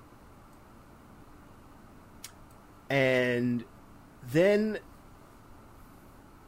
they kind of just started, they kept putting out spinoffs. Like, I didn't have a P S P, so I didn't yeah, play Birth by Sleep when it came out. That's another system I got, like, way later. Um, pretty much just for Kingdom Hearts. And then didn't really like that one.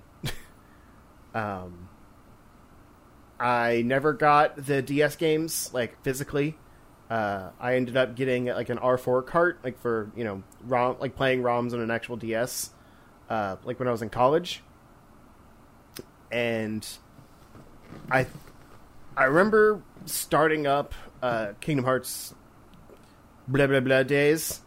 Um, Three, five, yeah, eight that days one. Over two. And... A K A Roxas gets diabetes over right. the course of a year. And it's so slow. I don't think I even got to a Disney World in that game. Because you play for hours just, yeah. like, doing random little missions in Traverse Town. Or Twilight Town, whatever. Um, yeah. And it was so boring. But then... So I never I never even looked into Recoded at first. Because I was like, oh, it's just... It's the it's the another D S game. Like, I don't care. Um, I went back to that one eventually and loved it.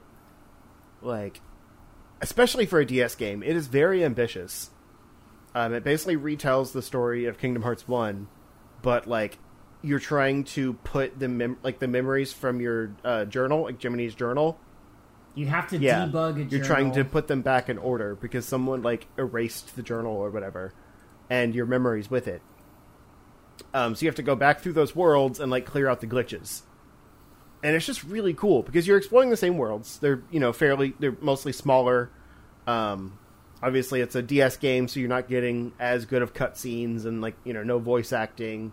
Well, limited voice acting. There's voice-acted cutscenes. Um...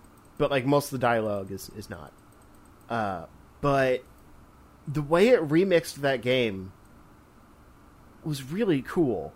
Like, you will sometimes go into these glitch zones where it's just kind of, like, uh, puzzle platforming challenges to reach, like, an end goal or whatever. And, like, you know, kind of kill the glitch zone. And then there's other sections where it's just, a, like, a side-scroller...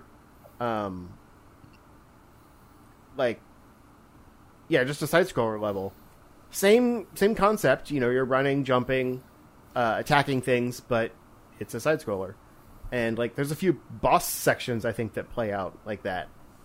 Um, and I don't know, it's really unique. And, like, honestly, I found myself liking it more than the original Kingdom Hearts, even though it essentially tells the same story.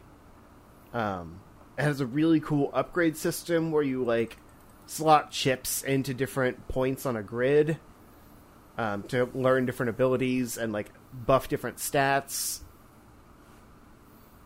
It's, like, it's probably one of my favorite Kingdom Hearts games. And it's a random little spinoff on the D S. Technically, it started as a phone game. Um, on, like, a Nokia yeah, it was brick weird. Or something. Uh, and then we got Dream Job Distance, which I also loved. Um, it felt like a real... Uh, Kingdom Hearts game because the three D S could handle that, you know, kind of P S two style. Actually, I mean, it looked better than P S two, but um, like it has this, about the same graphical fidelity because they use the same models for. Yeah, but then you have like the Tron Evolution world, and like those characters actually look really good. They look better than like the you know Pirates yeah. characters did in Kingdom Hearts two. Um, so I think it was just they were lazy and used reused some of the models, but like new things they made looked better than P S two. It was like P S two point five. Um, but obviously, you know, low resolution. Uh, that is a game that is excellent emulated because you can jack it up to like ten eighty p and it looks incredible. Um, and then, of course, they just remastered it for the, you know, the two point eight collection, and it looks great on there, too. Um, I need yeah. to go back to that, actually. I had started, I think I had it on... Did I just play it on Game Pass? I don't remember. I, I had it on Xbox, and I booted it back up. Um, and I didn't get very far, but... Uh, yeah. That one's really cool because it also does some things a little differently. Um, some of the three D S gimmicks don't really work. Like, I wasn't a big fan of the monster capture-type stuff, but it's almost all new worlds, um, or at least, you know, variations of worlds. Like, like I said, Tron Evolution is technically a follow-up to the Tron world in Kingdom Hearts two, but... Yeah, the whole gimmick of that game is you're trying to reawaken sleeping worlds, a k a worlds that they couldn't use for any of the previous games. Like, there was yeah. Hunchback of Notre Dame, there was uh, the Pinocchio world mm-hmm. that we didn't really get. Yeah, anything that has kind of been touched on before is drastically different.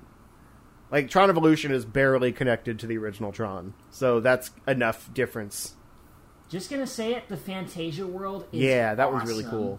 And, like, they had Pinocchio kind of in the game before, but, like, never really a full Pinocchio world.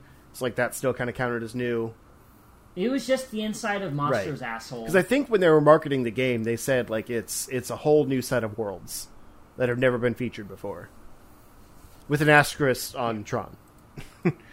Um, but yeah, all the worlds are really cool. They're they're um, well designed, and I really like that you go in with two characters that each see different parts of the levels.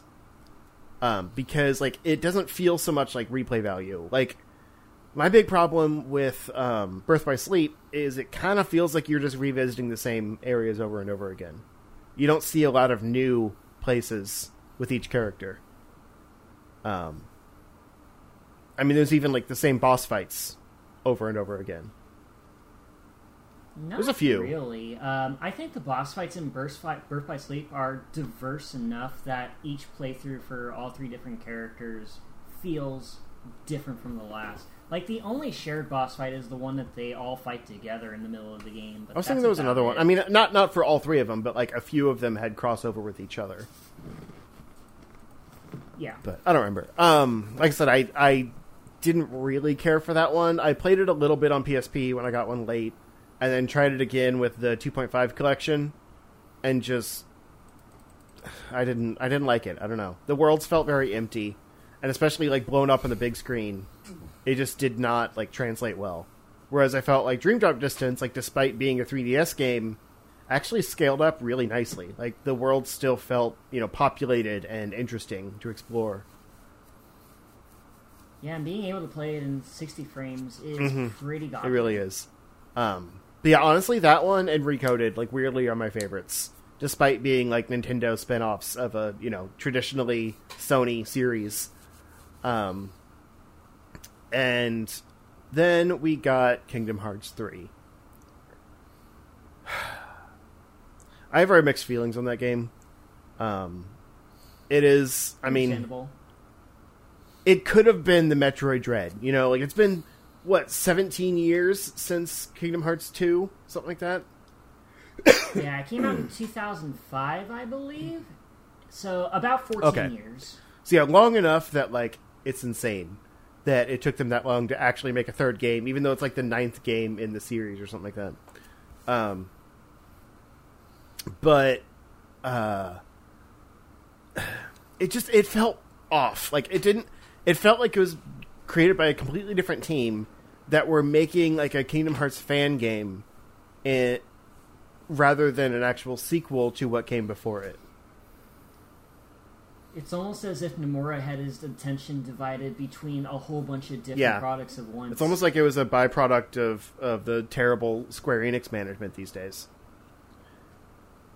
But yeah, there were some elements of it that work. Like, I think the battle system is... the best it's ever been. There's a little bit too much going on, but like you don't have to take advantage of everything. There's just enough different things you can do if you want to. Um, even though some of it's just like just screen-filling nonsense. Um, but the worlds all feel very empty and bland. Yeah. They're too big. Like, I thought it kind of worked for Toy Story, because you're, like, shrunk down to size. Yeah, and it honestly, like, it's one of the more interesting, like, populated worlds, despite, you know, literally being big. But then you have, like, Monsters, Incorporated, which is just a bunch of hallways. Um, kind of the opposite of being too big. Oh, no, Final right. Fantasy thirteen. It is the Final Fantasy thirteen of Kingdom Hearts Worlds. Um, and then Tangled was okay, but again, it's just a series of, like, ravines that you explore through. It's pretty much just Simon's Quest, because there is a point where you have to go all the way back from this big-ass map just to get to Ugh, uh, the true. final boss of that area. And then the Frozen World is what broke me. It is so long. I thought that one was really charming, oh, I couldn't do honestly. It. The, the Ice Palace was okay, um, but, like, the world is so long, and so little of it actually plays into the movie. It's like they, th- th- I mean, it, it, this is one of the worlds that, like, the movie wasn't out when they first announced the game. So clearly it yeah. was added on later. It feels more tacked right. on than the others. But, like, the actual cinematic elements of it, it's like it has nothing to do with the movie. It is so shoehorned in there just because they wanted to capitalize on Frozen and then still missed it by, like, five years. And I don't know, it's it's very empty and dull, and especially when you get out of the Ice Palace, and then there's still, like, two more hours of, of level of just, like, wandering through the snow. I couldn't I couldn't do it. Like, that world alone took me, like, a month of just, like, you know, pick up and play um, to get through. And by the time I beat it, I went to the Pirates of the Caribbean world, and I was like, this one's even worse, and just quit. I don't know. One of these days, maybe I'll go back to it. Especially, like, on, on P S five, it'll probably run a little bit better and that kind of thing. Like, there's some stupid long load times on launch P S four. Oh, my God. I haven't even tried it on P S five yet. Right? That actually sounds awesome. Because I was playing it on launch P S four. I went from that, and then, like I said, it took me about a month to get through Frozen, and Uh, Final Fantasy seven came out. So I dropped the game to play that, beat it, and then tried to go back to Kingdom Hearts. I was like, okay, I'm gonna I'm gonna try it again. Beat Frozen, and then just checked out in Pirates. Um, and I've heard that Big Hero six is eh. So, like, it's a little bigger than the other maps that are in the game so far. Yeah. There's just something doesn't hit right about that game. But, like, it just feels. It really does, especially after that long. It's like it it re, it probably restarted development multiple times, and never they never really figured out what they wanted to do with it.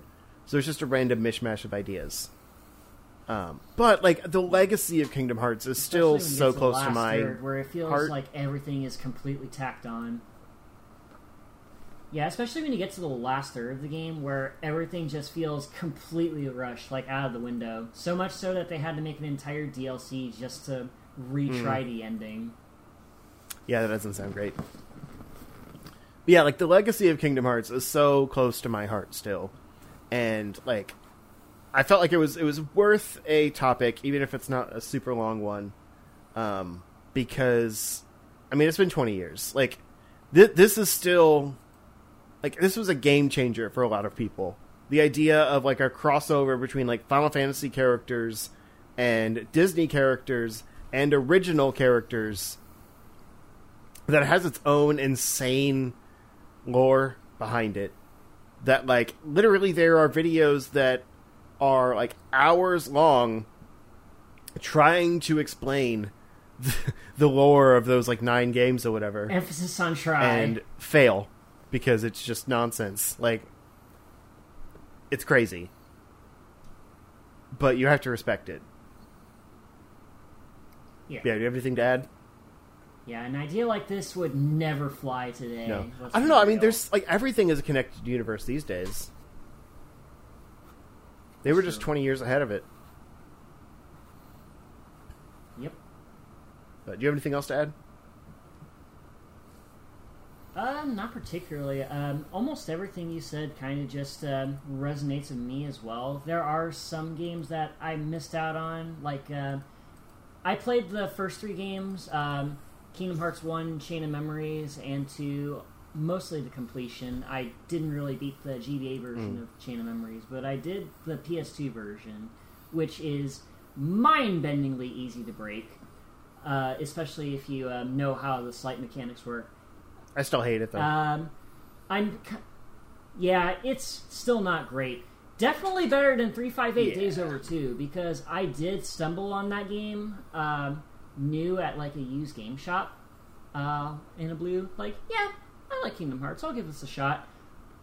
Eight hours in, I got so bored that I just put it down and mm-hmm. returned to the game shop. And um, it was it was such a bad experience that I ended up uh, skipping out on uh, Recoded, which apparently, from what you say... Oh, you still cool. haven't played it? I only ended up just... I haven't played it. I only watched the cutscenes that were included in the... Oh, I would honestly recommend giving it a try. Uh, I'll give I've it got a, a ROM of it. These days. Uh, nice. Uh, I played through uh, three D when that came out. When I It was the first game I mm. got on my three D S. Uh... And I had a good time with it. Uh, the whole dropping mechanic uh, aside, I really don't like how it just forces you uh, to play to switch between these two characters. Like, you're in the middle of an intense boss fight as Sora, but oops, your drop meter ran out. You're playing as Riku now, yeah, that's motherfucker. True. I hated that shit. So yeah, uh, that was fun. A bit tough. Um, and then it immediately led to... Um, the excruciating wait for mm-hmm. Kingdom Hearts three, but that was tied it over with the two point eight that I got on day one as well. I played through three D on that again, uh, even played through the uh, Fragmentary Passage, prologue, I think it's called. A Fragmentary Passage, yeah. And um, I had a good time with that. And um, once we got to three, uh, fortunately I was off work that, that day, and um, I beat the entire game uh, in the span of two days. Oh, jeez. And, uh, yeah, my thoughts are more or less the same as yours. Uh, it definitely feels completely undercooked, uh, especially when it comes to, like, the story. But also kind of overcooked mechanically. But the combat feels great. Oh, yeah, definitely. You feel completely overpowered by mm-hmm. about two hours in once you start unlocking keyblades and uh, abilities and shit. But that's neither here or there. Uh,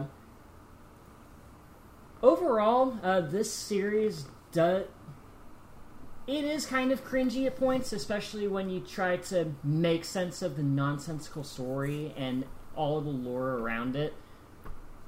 But gameplay-wise, it's pretty solid for the most part. It does try some experimentation in a few entries. Uh, sometimes it fails. Sometimes it does hit its mark. I think this is a really fun series if you give it a chance. Um, Unlike Ben. Like, even if you're a Disney fan, which is um, how I mm-hmm. approached it. Like, I knew next to nothing about Final Fantasy when I went into this series, but playing through Kingdom Hearts one and two made me want to go to those games, and I'm so glad... Well, the reminder that Kingdom Hearts one is and, the game that made Tidus canon. So, you know. Yeah. It's not all good. Yeah, that is true. I still prefer Tidus because, you know, right. Tyler, duh, I am a simple man. Also, it's just better. Uh, it made me appreciate Final Fantasy and Square as a whole, so I gotta mm-hmm. give credit where credit is due. Uh, some games are stinkers, others are masterpieces, in my opinion. That's But all of them all are canon, even that weird new mobile game. Oh, yeah. I haven't even tried that. I one. literally, I booted it up and I was like, I hate this art style, and I uninstalled it. Yeah, not for me. No thanks.